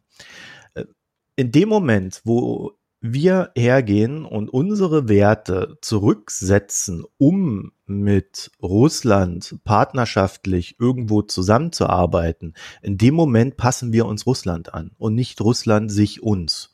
Und wenn du das einmal machst, ist das vielleicht kein Problem. Wenn du das zehnmal machst, ist das äh, ja, ist es aber ein schleichender Prozess irgendwann. Und dieser schleichende Prozess könnte man jetzt weiter argumentieren. Den siehst du zum Beispiel an der AfD, die als Partei ja schon ganz klar sagt, ja, äh, finde ich ein gutes Konzept, was die Russen da machen. Das wollen wir hier auch haben. Okay, also die Werte. Da bin ich wieder auf dieser äh, auf einer anderen Position als du. Du siehst die Werte als unverhandelbar und du siehst die Werte als, so würde ich das mal sagen, als materiell. Also es gibt ja auch diese, das kommt von Max Scheler, daher haben wir überhaupt diese, diese Rede von den Werten. Das ist die materiale Wertethik. Dieser Wert ist irgendwie so ein Ding. Und dieses Ding habe ich entweder oder ich habe es nicht. Und wenn ich jetzt äh, zugebe, dass jemand anders daran herumkratzen darf, dann wird das Ding schlechter. Und dieses Bild denke ich, funktioniert nicht. Werte sind Prozesse. Werte sind prozessualisiert. Werte existieren überhaupt nur dadurch, dass sie irgendwo gelebt werden, dass sie in der Politik in irgendeiner Form realisiert werden. Sie haben keine materiale äh, Existenzweise. Deshalb äh, kann ich mich auch schlecht auf den Standpunkt stellen, ich habe jetzt diese europäischen Werte und die, an die lasse ich nichts kommen. Die sind, die habe ich überhaupt nicht, sondern sie sind irgendwo äh, die, sie das haben. Ich rede vom Vater. Ich habe sie nicht wie, wie den Vogel in der Hand, den Spatz in der Hand, sondern sie sind irgendwie, ich lebe. Nee, ich lebe, nein, nein, nein, ich lebe in ihnen. Ich, ich, ich praktiziere sie. Ich praktiziere sie in größerem Maße im Privaten vielleicht als im Politischen und so weiter. Das ist alles eine Praxis. Und dann ist es aber, wenn ich das jetzt übertrage, Russland hat diese Praxis nicht, sage ich mal ganz pauschalisierend. Es hat natürlich seine Wertepraxis, aber die ähm, würde mit unserer nicht besonders gut harmonieren und deshalb haben wir auch diesen, was als Wertekonflikt dann in, äh, thematisiert wird.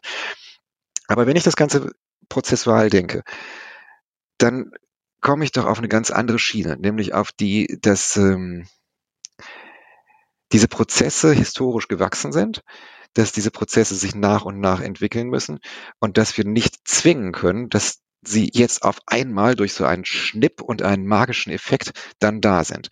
Die, die, die Situation ist, dass die Praxis in Russland eine andere ist und diese Praxis ist sehr zäh, sie ist sehr, sie ist sehr träge.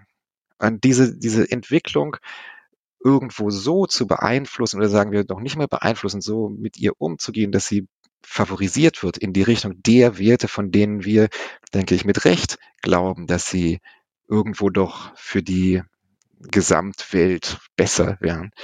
Das ist so Kunst. Und diese Kunst, die geht den Bach herunter, wenn ich einfach sage, okay, das sind nicht meine, du willst meine Werte kaputt machen, deshalb gehe ich jetzt hier gar nicht mehr mit dir um oder irgend sowas. Äh, ich glaube, da, da vermischst du so ein paar Sachen, die ich nicht vermischen würde. Äh, einmal, äh, unsere Werte sind durchaus greifbar. Sie sind im Grundgesetz niedergeschrieben, was ja einer Verfassung unseres Staates entspricht. Und wir haben ein Rechtssystem in Deutschland und dieses Rechtssystem spricht Recht und das basiert auf den Werten, die wir als Gesellschaft haben. Aber es sind Prozesse, das sagst du ja gerade selbst. Das Rechtsprechen ist es eigentlich der Wert. Natürlich ist er niedergeschrieben, aber das ist kein Programmeinheit. Das ist kein, das ist nichts, was, was wirklich eine, es ist nicht im, äh, im BIOS, also es ist zwar als Prozess im BIOS, aber es ist nichts, was jetzt äh, dort einfach so umge geschrieben werden könnte? Also A, es ist ein Prozess und äh, da, da sind wir uns einig. Also, das ganze Leben ist ein Prozess, äh, Gesellschaft ist ein Prozess, alles äh, ist im Wandel. Ja, also soweit glaube ich, würde ich dir auch gar nicht widersprechen. Was aber auch ein Fakt ist, ist, und das meinte ich vorhin, unsere Werte sind in unseren Gesetzen und äh, dann auch in der Rechtsprechung ähm, drücken sie sich aus. Und wenn wir hergehen und unsere Werte absenken, gegenüber Russland. Dann bist Wenn du doch wieder in dem Bild, Entschuldigung, aber jetzt sind wir ja in so, einem, in so einem Gespräch, dann bist du wieder in dem Bild, wo sie Material ansiehst als etwas, was du hoch oder runtersetzen kannst. Nein, ich muss doch für mich verantwortlich sein. Wenn wir beide miteinander reden und äh, oder wir gehen durch die Straßen und dann äh, siehst du 100 Euro und sagst, oh, die nehme ich jetzt mit dann muss ich mich persönlich doch entscheiden, ob ich sage, du Martin, ähm, finde ich nicht in Ordnung, lass uns die zum Fundbüro bringen, oder ob ich sage, ja, ja super, lass uns aufteilen und dann gehen wir noch ein saufen. Ja, aber da sind wir auf einer ganz, sind wir in einem ganz anderen Gegenstandsbereich. Wir haben es ja mit der Historie, wir haben es mit der historischen Entwicklung zu tun. Also dieses, äh, es gibt ja von Kreml-freundlichen Leuten dieses Argument, ja, Russland ist noch nicht so weit. Äh, was dann häufig damit einhergeht, der Westen ist so arrogant und, und spielt sich da als Lehrmeister auf und sagt, so und so müsst ihr es machen. Ich habe dieses Argument immer schrecklich gefunden. Ich kann mich auch an eine, eine Podiumsdiskussion wo mit Alexander Ra äh, oder gegen Alexander Ra äh, erinnern, wo ich sehr stark dagegen argumentiert habe. Ich habe da einen gewissen Wandel, Wandel durchgemacht. Und äh, vielleicht, das muss ich ganz kurz in Klammern sagen, ich habe ja zehn Jahre in Russland gelebt, ich bin in der russischen Opposition sozialisiert. Also ich habe am, äh, im Jahr 2011 auf dem äh, Prospekt Sacharowa gestanden und, und Russland ohne Putin und gerufen. Äh, ich, ich bin wirklich einfach sehr aus dieser Ecke kommend, weil ich, als ich in Russland äh, aufgeschlagen bin, in eine Szene von was so die Intelligenz ja ist, die Liberalen, die westlich Orientierten, die Intellektuellen, die Künstler etc., da, da hineingerutscht bin und wirklich auch mit denen zehn Jahre so gelebt habe. Also da kam ich hier, dann krass das mit, mit Alexander Raso ein Aufeinandertreffen und ich der sagt, es gibt eben diesen Entwicklungsweg, man muss den Entwicklungsweg abwarten, man muss ihn irgendwie befördern. Ich finde das inzwischen gar nicht mehr so falsch als Vorstellungsmodell. Das heißt nicht, dass wir uns von unseren Werten verabschieden müssen oder irgend so etwas. Wir müssen aber, da bin ich dann tatsächlich Realist, wir müssen die Möglichkeiten der Entwicklung irgendwie mit in Anschlag bringen. Und wir müssen für stärker über Anreize nachdenken, wie wir hoffentlich auch da einwirken können, dass sie in eine liberale Richtung geht. Es gibt ja auch eine liberale Opposition weiterhin in Russland. Es gibt vor allen Dingen eine Jugend. Das ist ganz interessant, wenn man da jetzt hinschaut. Es gibt eine Jugend, die sich überhaupt nicht vielleicht so global politisch positioniert, über die, über kommunale Fragen, Umweltfragen, Fragen der Urbanistik, viel mehr auf eine Offenheit der Kommunikation, auf, auf, auf, auf eine Abkehr von diesem Machtprinzip, was in Russland hier ganz wichtig ist, intern. Also wer hat die Macht und der sagt dir dann, was du machen musst und du unterwirfst dich, die davon vollkommen weggeht. Also da geschieht ja so viel. Und mir ist das dann zu äh, vereinfachend und vor allen Dingen vom praktischen Ergebnis nicht ausreichend, einfach auf materiellen Werten zu beharren und zu sagen, okay, so und nicht anders. Und wenn nicht, dann seid ihr halt nicht ja, aber da, da, satisfaktionsfähig. Da ich glaube, da verdrehst du aber gerade etwas. Also, ähm, ähm, weil, weil so habe ich es nicht wirklich gemeint. Äh, ich würde diese Sache nicht aus Russland heraus betrachten. Meine Werte sind meine Sache. Die kann ich bestimmen. Und niemand kann mich zwingen, etwas zu tun, was ich nicht möchte. Das ist für mich als Person gilt das, wie auch für Deutschland als Staat oder die, die EU als Staatengebilde. Das ist doch die Grundlage äh, jeglichen Handelns. Ich bin erstmal nicht. Aber wir sind ja in einem politischen Raum. Entscheiden. Ja, auch wir sind ja nicht in einem Raum. Der, ich muss. Wir sind ja in einem Raum, in ja. dem nicht nur die Prinzipien ein, äh, Einfluss haben, sondern du sagtest eben, du möchtest das nicht aus Russland heraus betrachten. Und da glaube ich, das ist überhaupt nicht möglich. Die russische Außenpolitik steht ja in einem extrem engen Zusammenhang mit der russischen Innenpolitik und zwar viel, viel mehr als im Westen. Also es geht damit los, dass ähm, die Krim-Annexion und, und die, der Krieg in der Ostukraine hat ja eine doppelte Funktion gehabt. Zum einen war es die Funktion, eine äh, Westanbindung der Ukraine zu unterlaufen und diesen Prozess auch zu destabilisieren in gewissem Maße. Und auf der anderen Seite war es die Funktion, innerhalb von Russland eine, eine ähm, Motivation zu schaffen, eine Mobilisation, eine Mo Mobilisierung zu schaffen für die Regierungspolitik, eben durch diesen Krim-Stolz. Krim-Nasch, die Krim ist wieder unser. Und es ist ja eine Riesensache gewesen. Also das, es gibt ja auch Interpreten der, oder, oder äh, Experten für die russische Außenpolitik, die sagen, diese ganze Krim-Aktion ist überhaupt nur von innen motiviert, weil es eben um diesen ähm, diesen Rally Around the Flag Effekt ging. Ich glaube nicht, dass es das nur ist, aber das spielt eine große Rolle. Und deshalb, wir können, wir verstehen überhaupt nichts von der russischen Außenpolitik, wenn wir sie nicht zu, ich sag mal über den Daumen, 70 Prozent von der russischen Innenpolitik her betrachten. Aber das hilft mir doch nicht weiter. Also mit dem Argument ist Polen morgen wieder offen. Nee, es hilft mir insofern weiter, dass ich äh, mit einem einer Balance zwischen also ich, ich stelle mir sowas vor wie eine paradoxe Politik und die wird ja tatsächlich von Deutschland eigentlich ganz gut umgesetzt. Karotte und äh, Peitsche oder wie es heißt oder Stock oder wie auch immer. Es ist so ein Lavieren. Einerseits geht es darum, die großen Rahmen und die großen Entwicklungslinien, von denen nicht abzugehen, auf denen zu beharren und andererseits irgendwo auf dieser kooperativen Basis Möglichkeiten zu schaffen äh, für Zusammenarbeit, für Toleranz gegenüber dem, was da nicht funktioniert, etc. In den letzten Jahren hat sich Russland immer weiter wegentwickelt. Unter Putin hat sich Russland vom Liberalismus immer weiter weg in den Illiberalismus bewegt. Sie haben angefangen, Staaten äh, zu annektieren. Sie haben überall diese Frozen Conflicts äh, aufgebaut. Wenn man so argumentieren würde wie die Russen, würde man sagen, die Russen fangen an, uns einzukreisen und wir müssen jetzt aufrüsten äh, und uns wehren. Ja, diese Argumentation gibt es ja auch häufig. Also vom, vom äh, was so unter Transatlantiker. Ja, häufig nicht, aber äh, ja schon. Also natürlich, wir hatten alle, oder ich kann mich erinnern, dass ich äh, nach der Krim-Annexion und äh, Ostukraine natürlich äh, mit Schrecken auf die baltischen Staaten geschaut habe und geguckt, was was geschieht da, geschieht da was oder nicht. Aber Mm, auch da wieder ist die Einschätzung aus der, aus der Innenpolitik wichtig. Das bringt ja Russland nichts. Also Putin, jetzt nochmal wirklich die Figur Putin. Putin ist äh, rational, rationale Kalküle, die mit so einer ganz komischen mit so einer ganz komischen Reflex, reflexartigen Emotionalität kombiniert sind. Also es gibt diese Emotionalität, wenn dann ein, ein Bomber über der Türkei abgeschossen wird und dann, dann gibt es auf einmal Reisebeschränkungen und so. Das, das, denke ich, sind Dinge, die in einen Code von emotionaler Reaktion, der viel mit so einem für uns archaischen Ehrverständnis zu tun hat und der aber auch was mit diesem geheimdienstlich-banditischen zu tun hat. Also das ist die eine Logik. Und dann gibt es die rationale Logik und die wird eigentlich in der Außenpolitik zum Westen viel wichtiger, die ist da viel maßgeblicher. Und die äh, hat nichts mit Expansion im klassischen Sinne zu tun. Es, es gibt keinen Anhaltspunkt dafür, dass dieses Kreml-Russland interessiert ist, eine Expansionspolitik zu betreiben, die dann eben Polen oder, oder die baltischen Staaten oder irgendwas wieder sich einverleibt, sondern die Ukraine-Aktion war ganz gezielt das Unterlaufen der Westbindung plus das Herstellen einer, einer inneren Mobilisierung. Also das Problem mit Einflusszonen ist doch, dass äh, wenn ich erstmal eine Einflusszone habe, erweitert sie sich.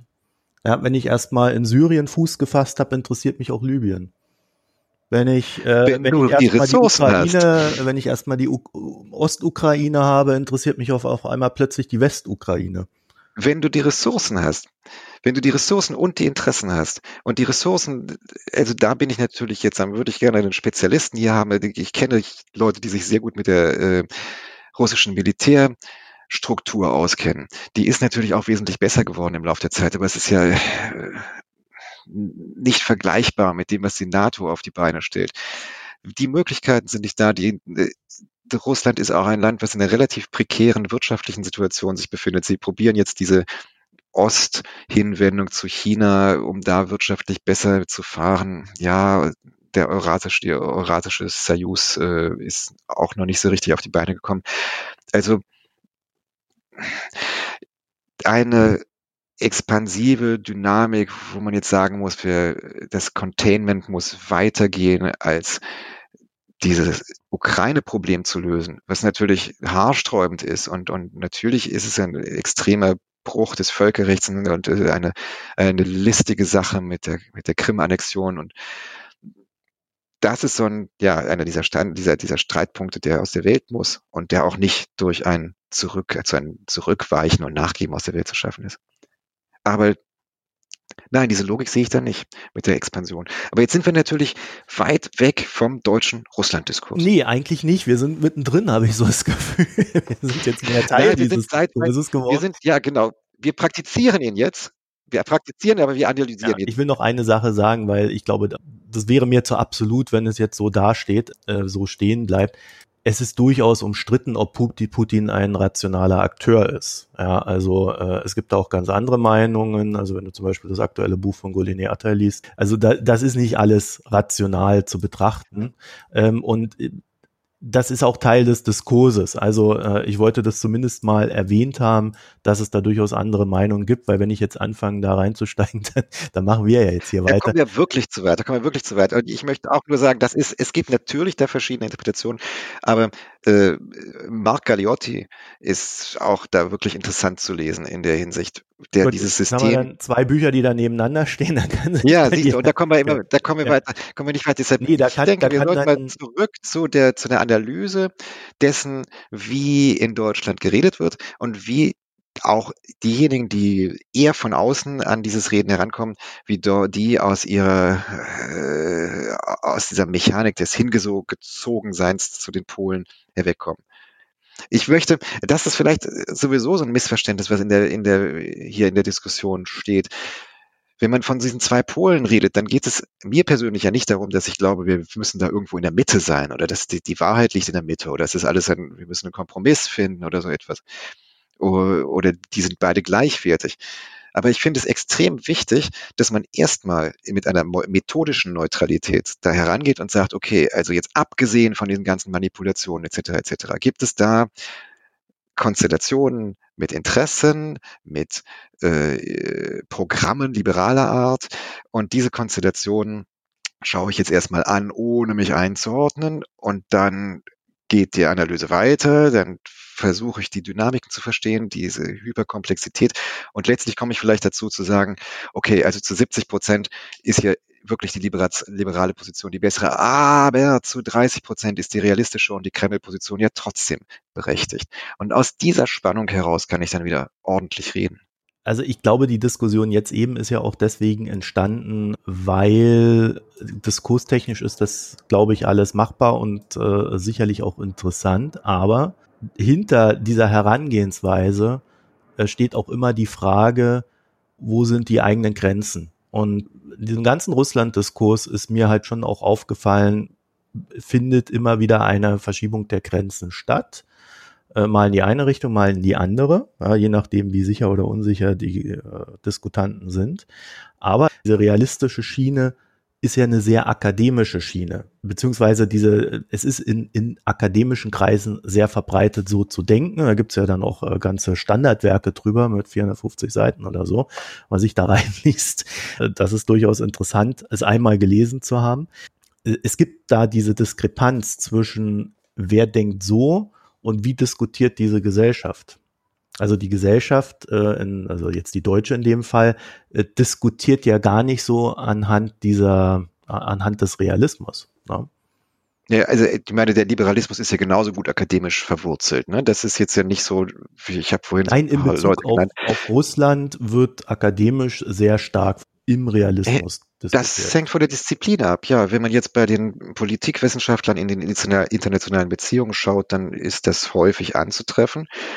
Aber wenn du bei den Völkerrechtlern schaust zum Beispiel, überhaupt nicht. Also es ist wirklich disziplinenabhängig. Und dann ist ja auch die internationale, die Disziplin der internationalen Beziehungen würde ich sagen, in vor einem Patt zwischen Neorealismus und Neoliberalismus geprägt. Aber die Öffentlichkeit diskutiert so nicht. Das ist vielleicht auch schade für die Öffentlichkeit. Das ist schade für die Öffentlichkeit, dass dieser, dieser Fluss von Informationen und von Modellen aus der akademischen Sphäre oder der Sphäre der Forschung, der Sphäre des, äh, der Modellbildung in die Öffentlichkeit nicht gut funktioniert wenn wir jetzt nochmal auf die Frage des Diskurses und der Medien zurückkommen, dann finde ich, das ist extrem wichtig, dass wir viel mehr Durchlässigkeit herstellen. Das ist nicht die Elfenbeintürme, die Historiker sind übrigens noch extrem wichtig dabei, dass nicht die Historiker untereinander und die Politologen untereinander ihren Diskurs führen, sondern dass da viel mehr gegenseitige Befruchtung da ist. Und die fehlt also, gerade beim, beim, beim Russland-Thema fehlt die extrem. Und das merkt man auch, äh, ich war jetzt gerade in, in Bonn und habe da eine Veranstaltung gemacht bei den Historikern mit Martin Aus, der dort der, der Professor für osteuropäische Geschichte ist.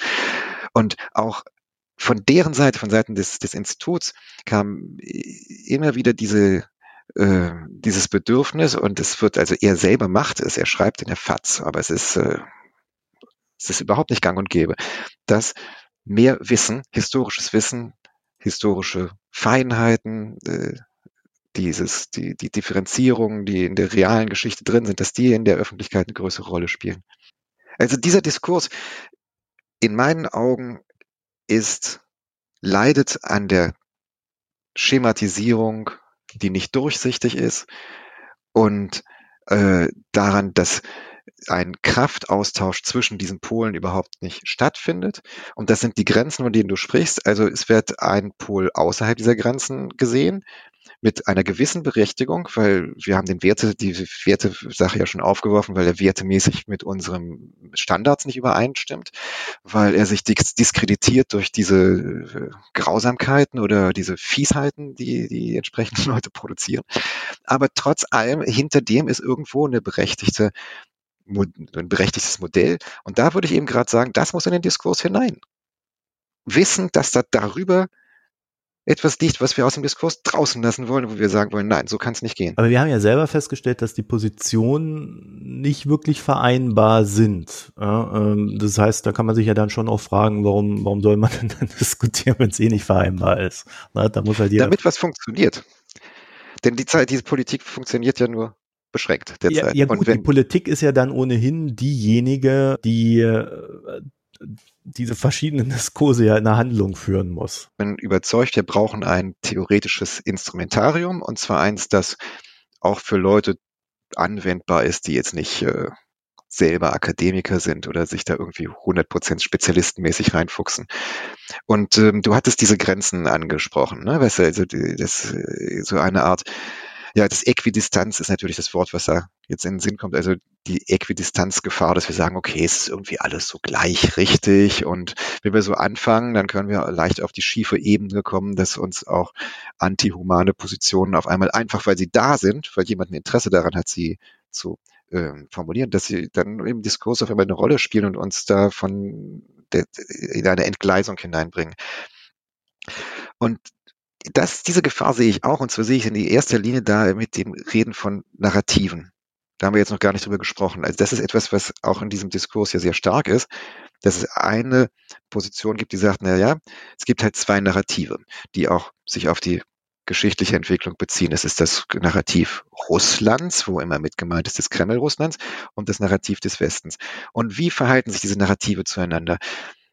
Und da hört dann immer die Analysemöglichkeit auf, weil Narrative sind dann re äh, relativistisch, verhalten sie sich. Das eine Narrativ ist für die einen wahr, das andere ist für die anderen wahr. Sie stehen in einer Konkurrenz, sie stehen auch in einer Konfrontation, aber irgendwie kommt man darüber nicht hinaus. Und das ist, also ich hoffe, dass wir da so eine kleine Brücke zwischen uns beiden hinkriegen. Denn wenn du von der Schwierigkeit der sich verschiedenen Grenzen redest, dann würde ich dir zustimmen, in dem Augenblick, wo man diesen Narrativdiskurs führt, ist man diesen diese, diesen Grenzverschiebungen ausgeliefert. Dann kann dir jemand mit sonst was vom Narrativ kommen und dann wirst du immer die Grenze in der Mitte annehmen müssen und irgendwann bist du abseits von Gut und Böse. Und auch deshalb finde ich es so wichtig, anstatt von Narrativen, von Paradigmen zu reden und diese Theorien von Realismus und Liberalismus im Hinterkopf zu haben.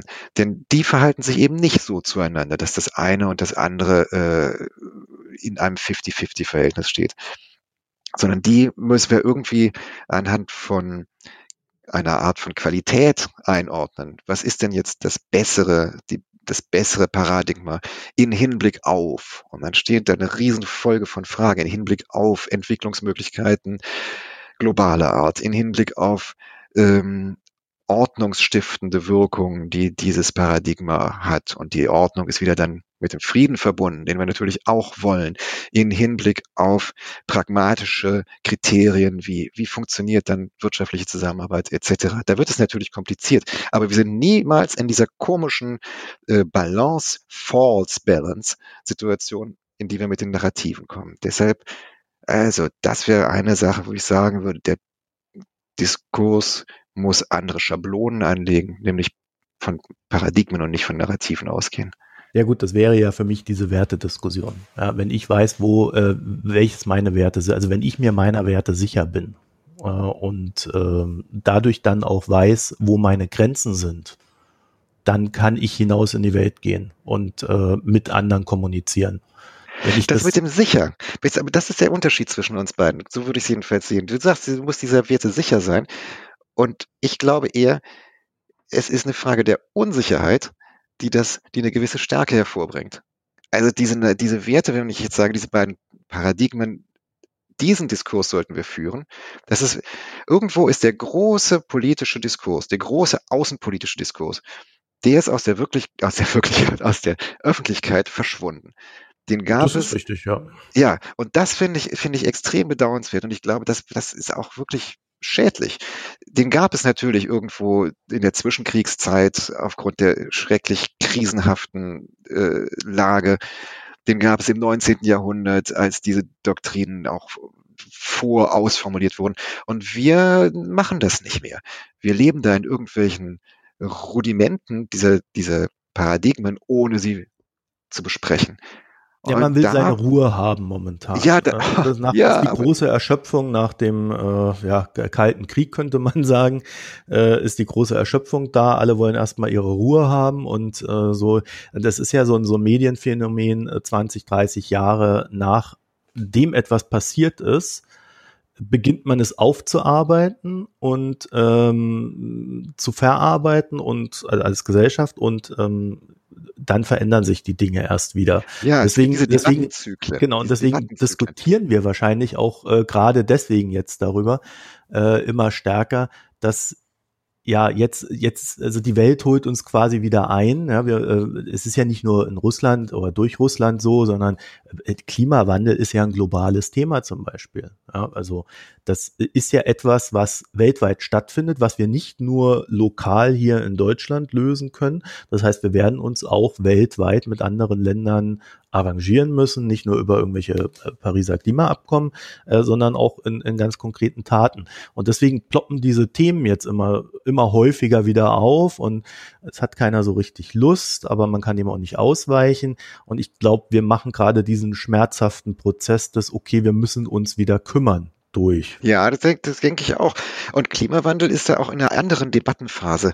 Bei Klimawandel, weil es irgendwo diese junge Debatte ist, da sind wir noch viel aufmerksamer für die höheren Ebenen, die dahinter stehen.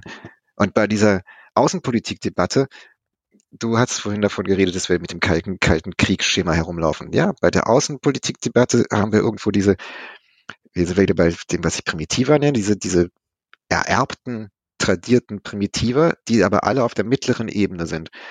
Und die Ebene der großen Leitvorstellungen, was soll überhaupt geschehen und wie kann das realisiert werden, die ist aus der aus der Öffentlichkeit zumindest verschwunden.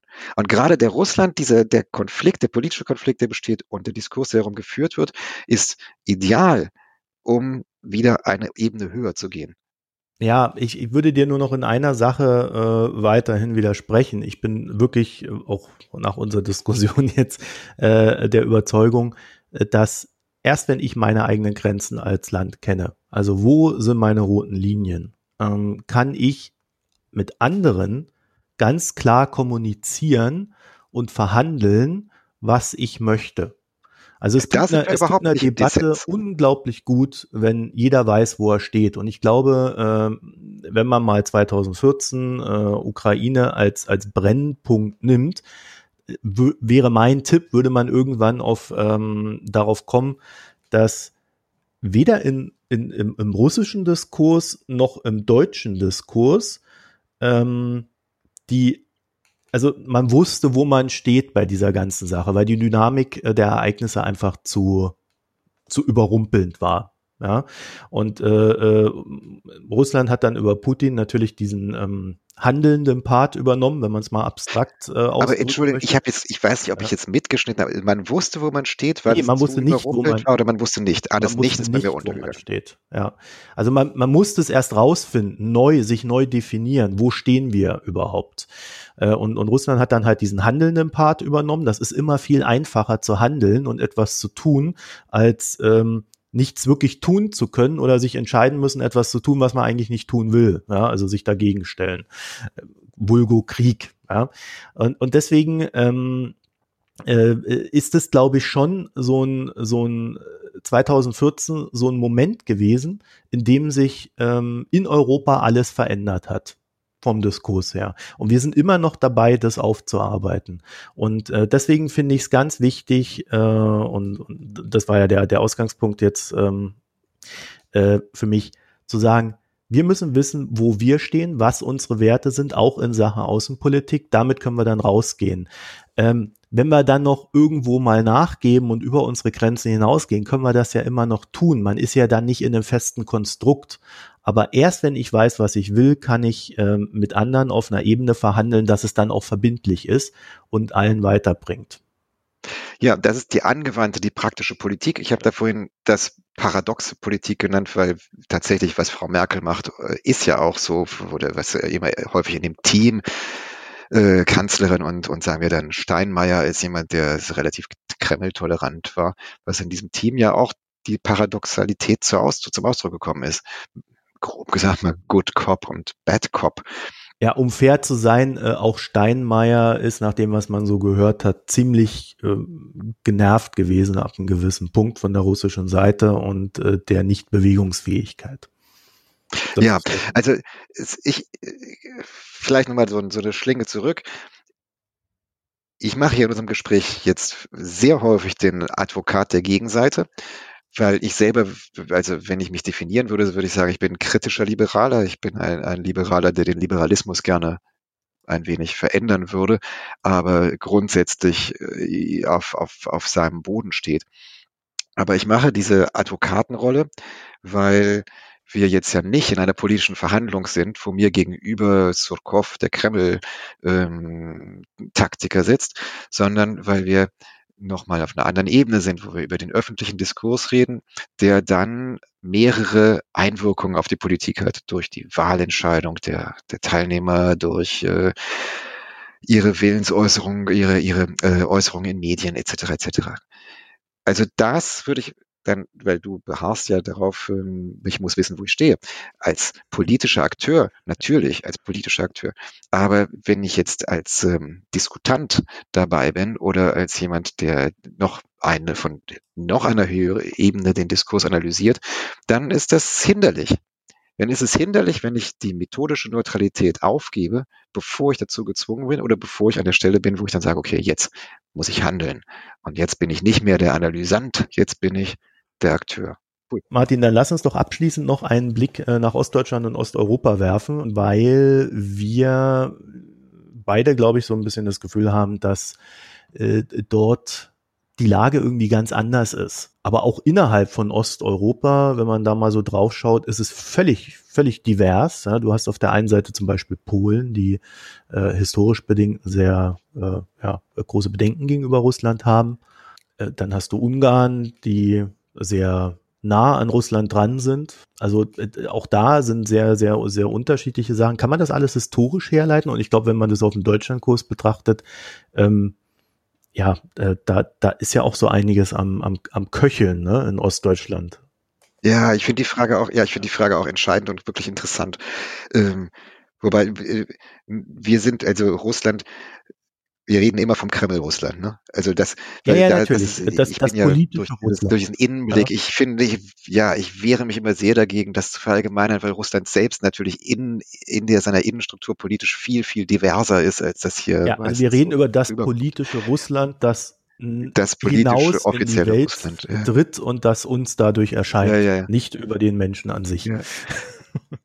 Ja, ja, ich hatte, nein, auch, nicht über die ja. Bevölkerung an sich. Aber ich, ja, diese Diskussion, wieso, also erstmal ist es wirklich so, dass der Osten, oder jetzt bleiben wir erstmal bei Ostdeutschland, bei den neuen Bundesländern, die noch nicht mehr neu sind, aber irgendwie müssen wir es ja nennen, dass da mehr Kremlfreundlichkeit vorherrscht oder nicht. Und mit den Statistiken sieht es, glaube ich, ziemlich mau aus. Die, äh, die soweit ich weiß, die Körperstatistik von 2017 gab dafür etwas für her, aber ich habe das jetzt leider tatsächlich auch gar nicht hier auf dem Schirm im Sinne von Computerschirm. Aber wenn man das scheint ja schon eher so zu sein. Und in meinem Umfeld kursieren dazu so verschiedene Thesen und die einfachste These ist die, dass eine größere Nähe durch die Stationierung der russischen Soldaten, der Sowjetsoldaten, durch die äh, Gemeinsamkeit im Warschauer Pakt, durch die Sprachausbildung, dass einfach mehr Kontakt da war und dadurch auch mehr äh, private Verbindungen, weniger, ich sag mal, Scheu und so weiter und dass daher ein, eine größere Russlandfreundlichkeit in Ostdeutschland da ist. Das ist sozusagen die Simpelthese. These.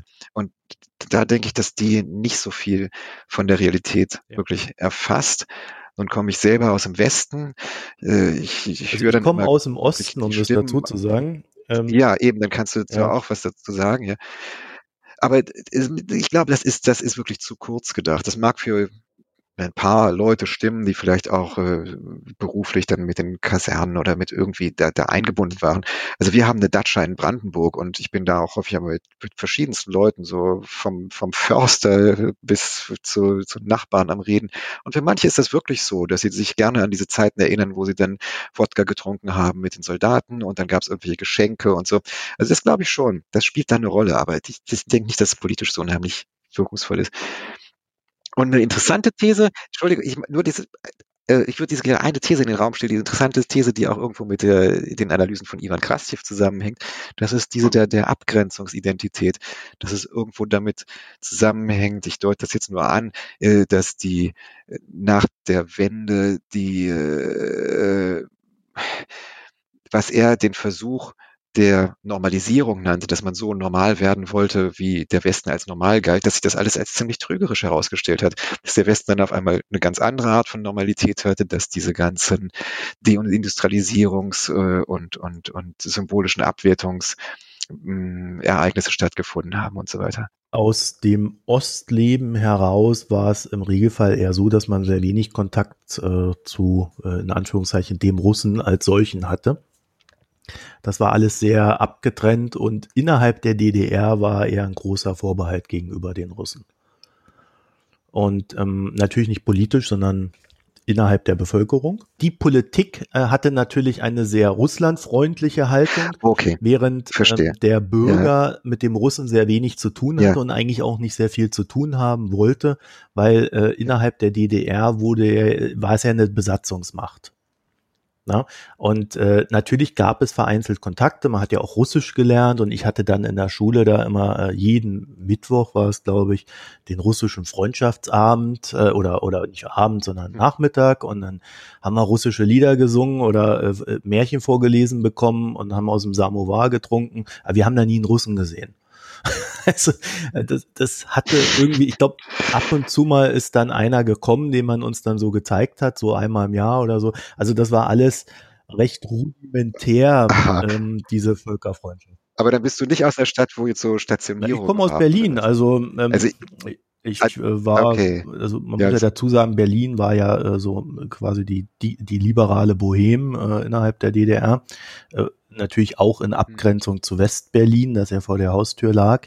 Ähm, und gleichzeitig ist es ja auch, ähm, kann man überall beobachten, äh, auch in anderen Ländern, die, den Hauptstädten ging es immer besser. Also auch in Osteuropa ging es der Hauptstadt immer besser als ja. dem Land. Und ähm, und deswegen ist das nicht repräsentativ, aber so nach dem, was ich damals gelesen habe, als ich ähm, mich für die FAZ im Blog Wostkinder, ähm, da haben wir ja so Ost-West-Sozialisationen untersucht teilweise. Ähm, und äh, also die, also da war jetzt nicht diese große Völkerfreundschaft. Es wurde zwar ständig drüber geredet, aber sie wurde nicht unbedingt gelebt. So. Also diese, diese These 1, die würdest ablehnen, du auch ablehnen. Ähm, das ist, man ja, hat, hm. glaube ich, gedanklich durch diese ganze Entwicklung ähm, eine gewisse Nähe zu Russland. Man, man kennt das, es ist nicht völlig fremd. Was, glaube ich, viel merk, also was viel, einen viel größeren Einfluss auf diese ganze Geschichte hat, und da bin ich dann auch eher so bei Krastev. Wir haben halt in der, in der DDR-Schule äh, eine Sache immer wieder eingetrichtert bekommt. Der Westen ist böse, der Kapitalismus, der macht euch fertig, der wird euch äh, aussaugen äh, und so weiter und so fort. Das hörst du dann halt deine ganze Schulzeit lang. Und ich, ich glaube, wenn man, wenn man ähm, über eine ostdeutsche Identität nachdenkt, die sich ja irgendwann nach der Wende auch herausbilden musste, dann kommt, kommen wir jetzt in so eine Phase, wo im, in Ostdeutschland sehr viel Enttäuschung da ist über den Verlauf des Ganzen. Und ähm, ja, also da kann ich mir schon vorstellen, dass dann, naja, die hatten ja recht damals. Ne?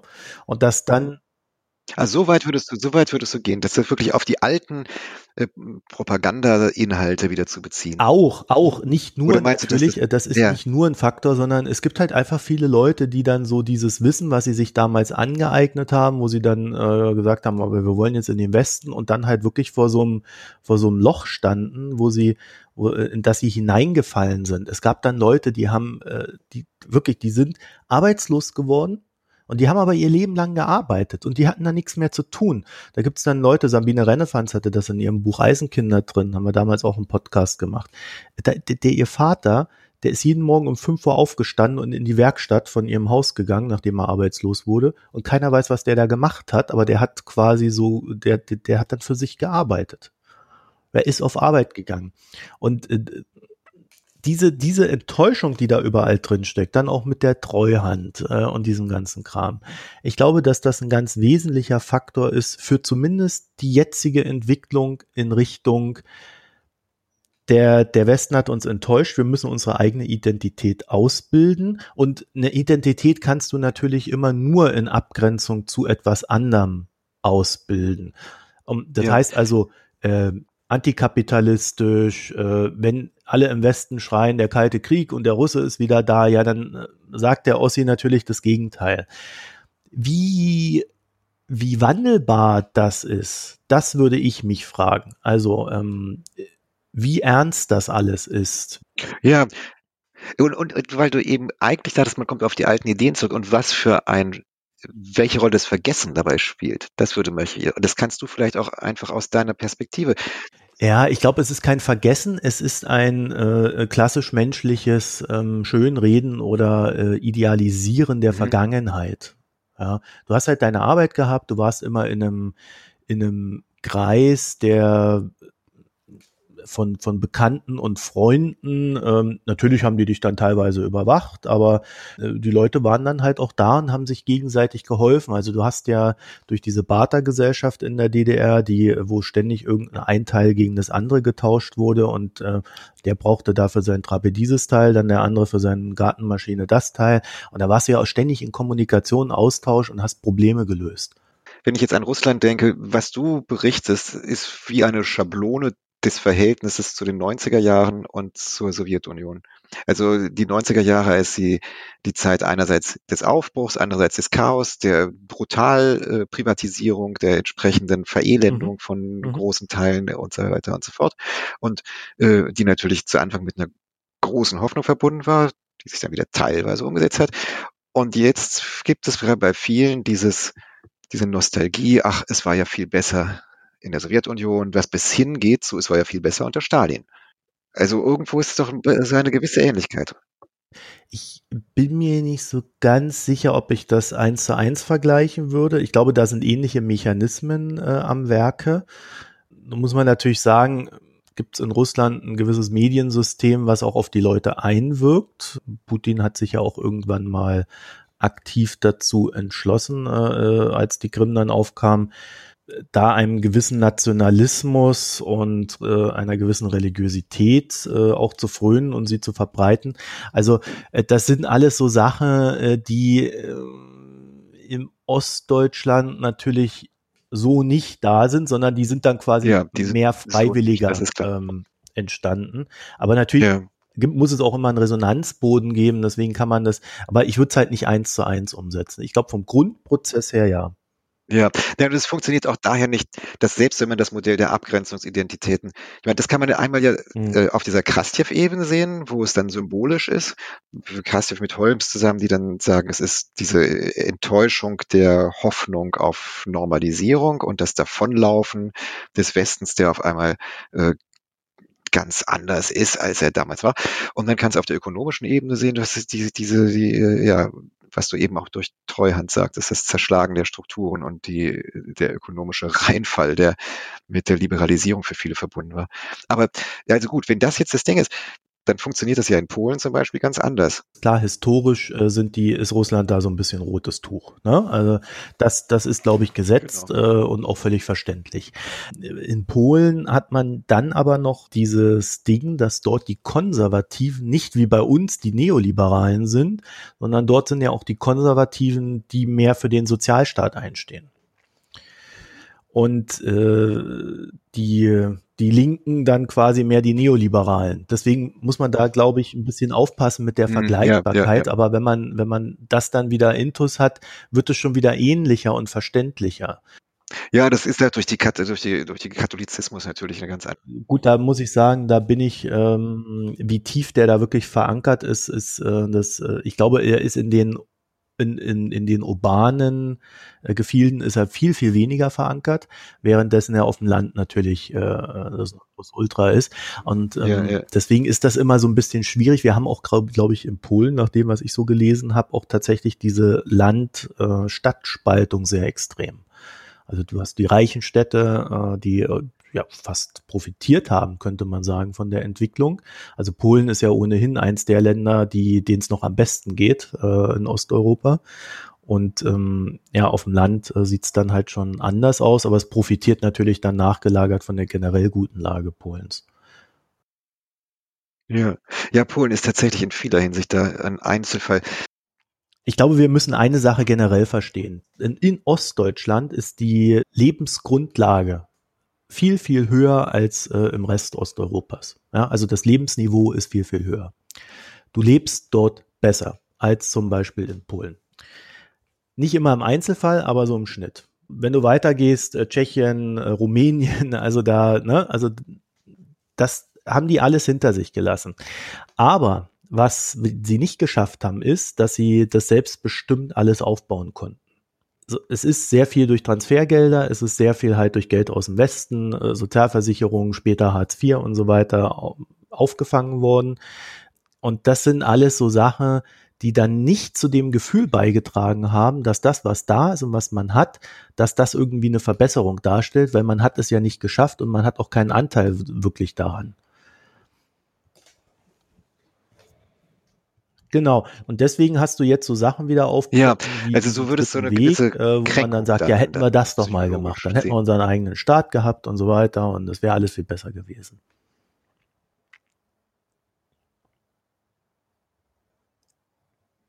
Ja, ja. ja. Äh, dadurch, dass es eben nicht aus der eigenen Tätigkeit heraus, sondern das ist dieses, dieses paternalistische, was durch die, durch die zu äh, schlagartig da äh, statt, stattgefunden habende Wiedervereinigung entstanden ist. Aber dann nochmal, das ist aber interessant, das mal jetzt so sozialpsychologisch nochmal auf die Russland-Situation zu beziehen. Denn jetzt bin ich wieder der Advokat des Teufels, denn dieses, diese Kränkung durch äh, die, die, die Versuche des steuernden Eingreifens, durch die Liberalisierung, durch die Chicago Boys, die dann von äh, die, die Berater Harvard Boys hießen sie es, die Berater von Jelzin für die, äh, für die Liberalisierung waren. Die wird ja von der russischen Ja, also ich glaube, da ist auch eine gewisse Glaubwürdigkeit zu finden. Also Diagnose also hat ja Gesellschaft da auch oft oft recht klare Aussagen gemacht. Das ist die größte Katastrophe irgendwie äh, des letzten Jahrhunderts irgendwie gewesen, der Zusammenbruch. Ne? Naja, aber äh, ich glaube, das ist äh, einerseits Ja, das ist natürlich vielleicht krasse aber er, ich Polemik. glaube auch schon, dass er das Ja. ernst meint in einem staatlichen Sinne. Ja, also das, also, äh, es ist ja auch alles zusammengebrochen für Russland. Ne? Ähm, also die ganzen Republiken, die sich da abgespalten haben, das ist schon äh, für die ein psychologisch ein großer Verlust. Ja. Das Imperium ist nicht mehr da. Ja, klar, also für die Sowjetunion, für die Sowjetunion schon. Das Imperium ist nicht mehr da. Ja, Martin Groß, ich danke dir für das Gespräch und dass du dir die Zeit genommen hast.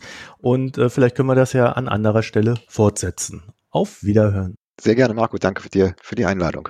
Ja, dann bis bald. Tschüss.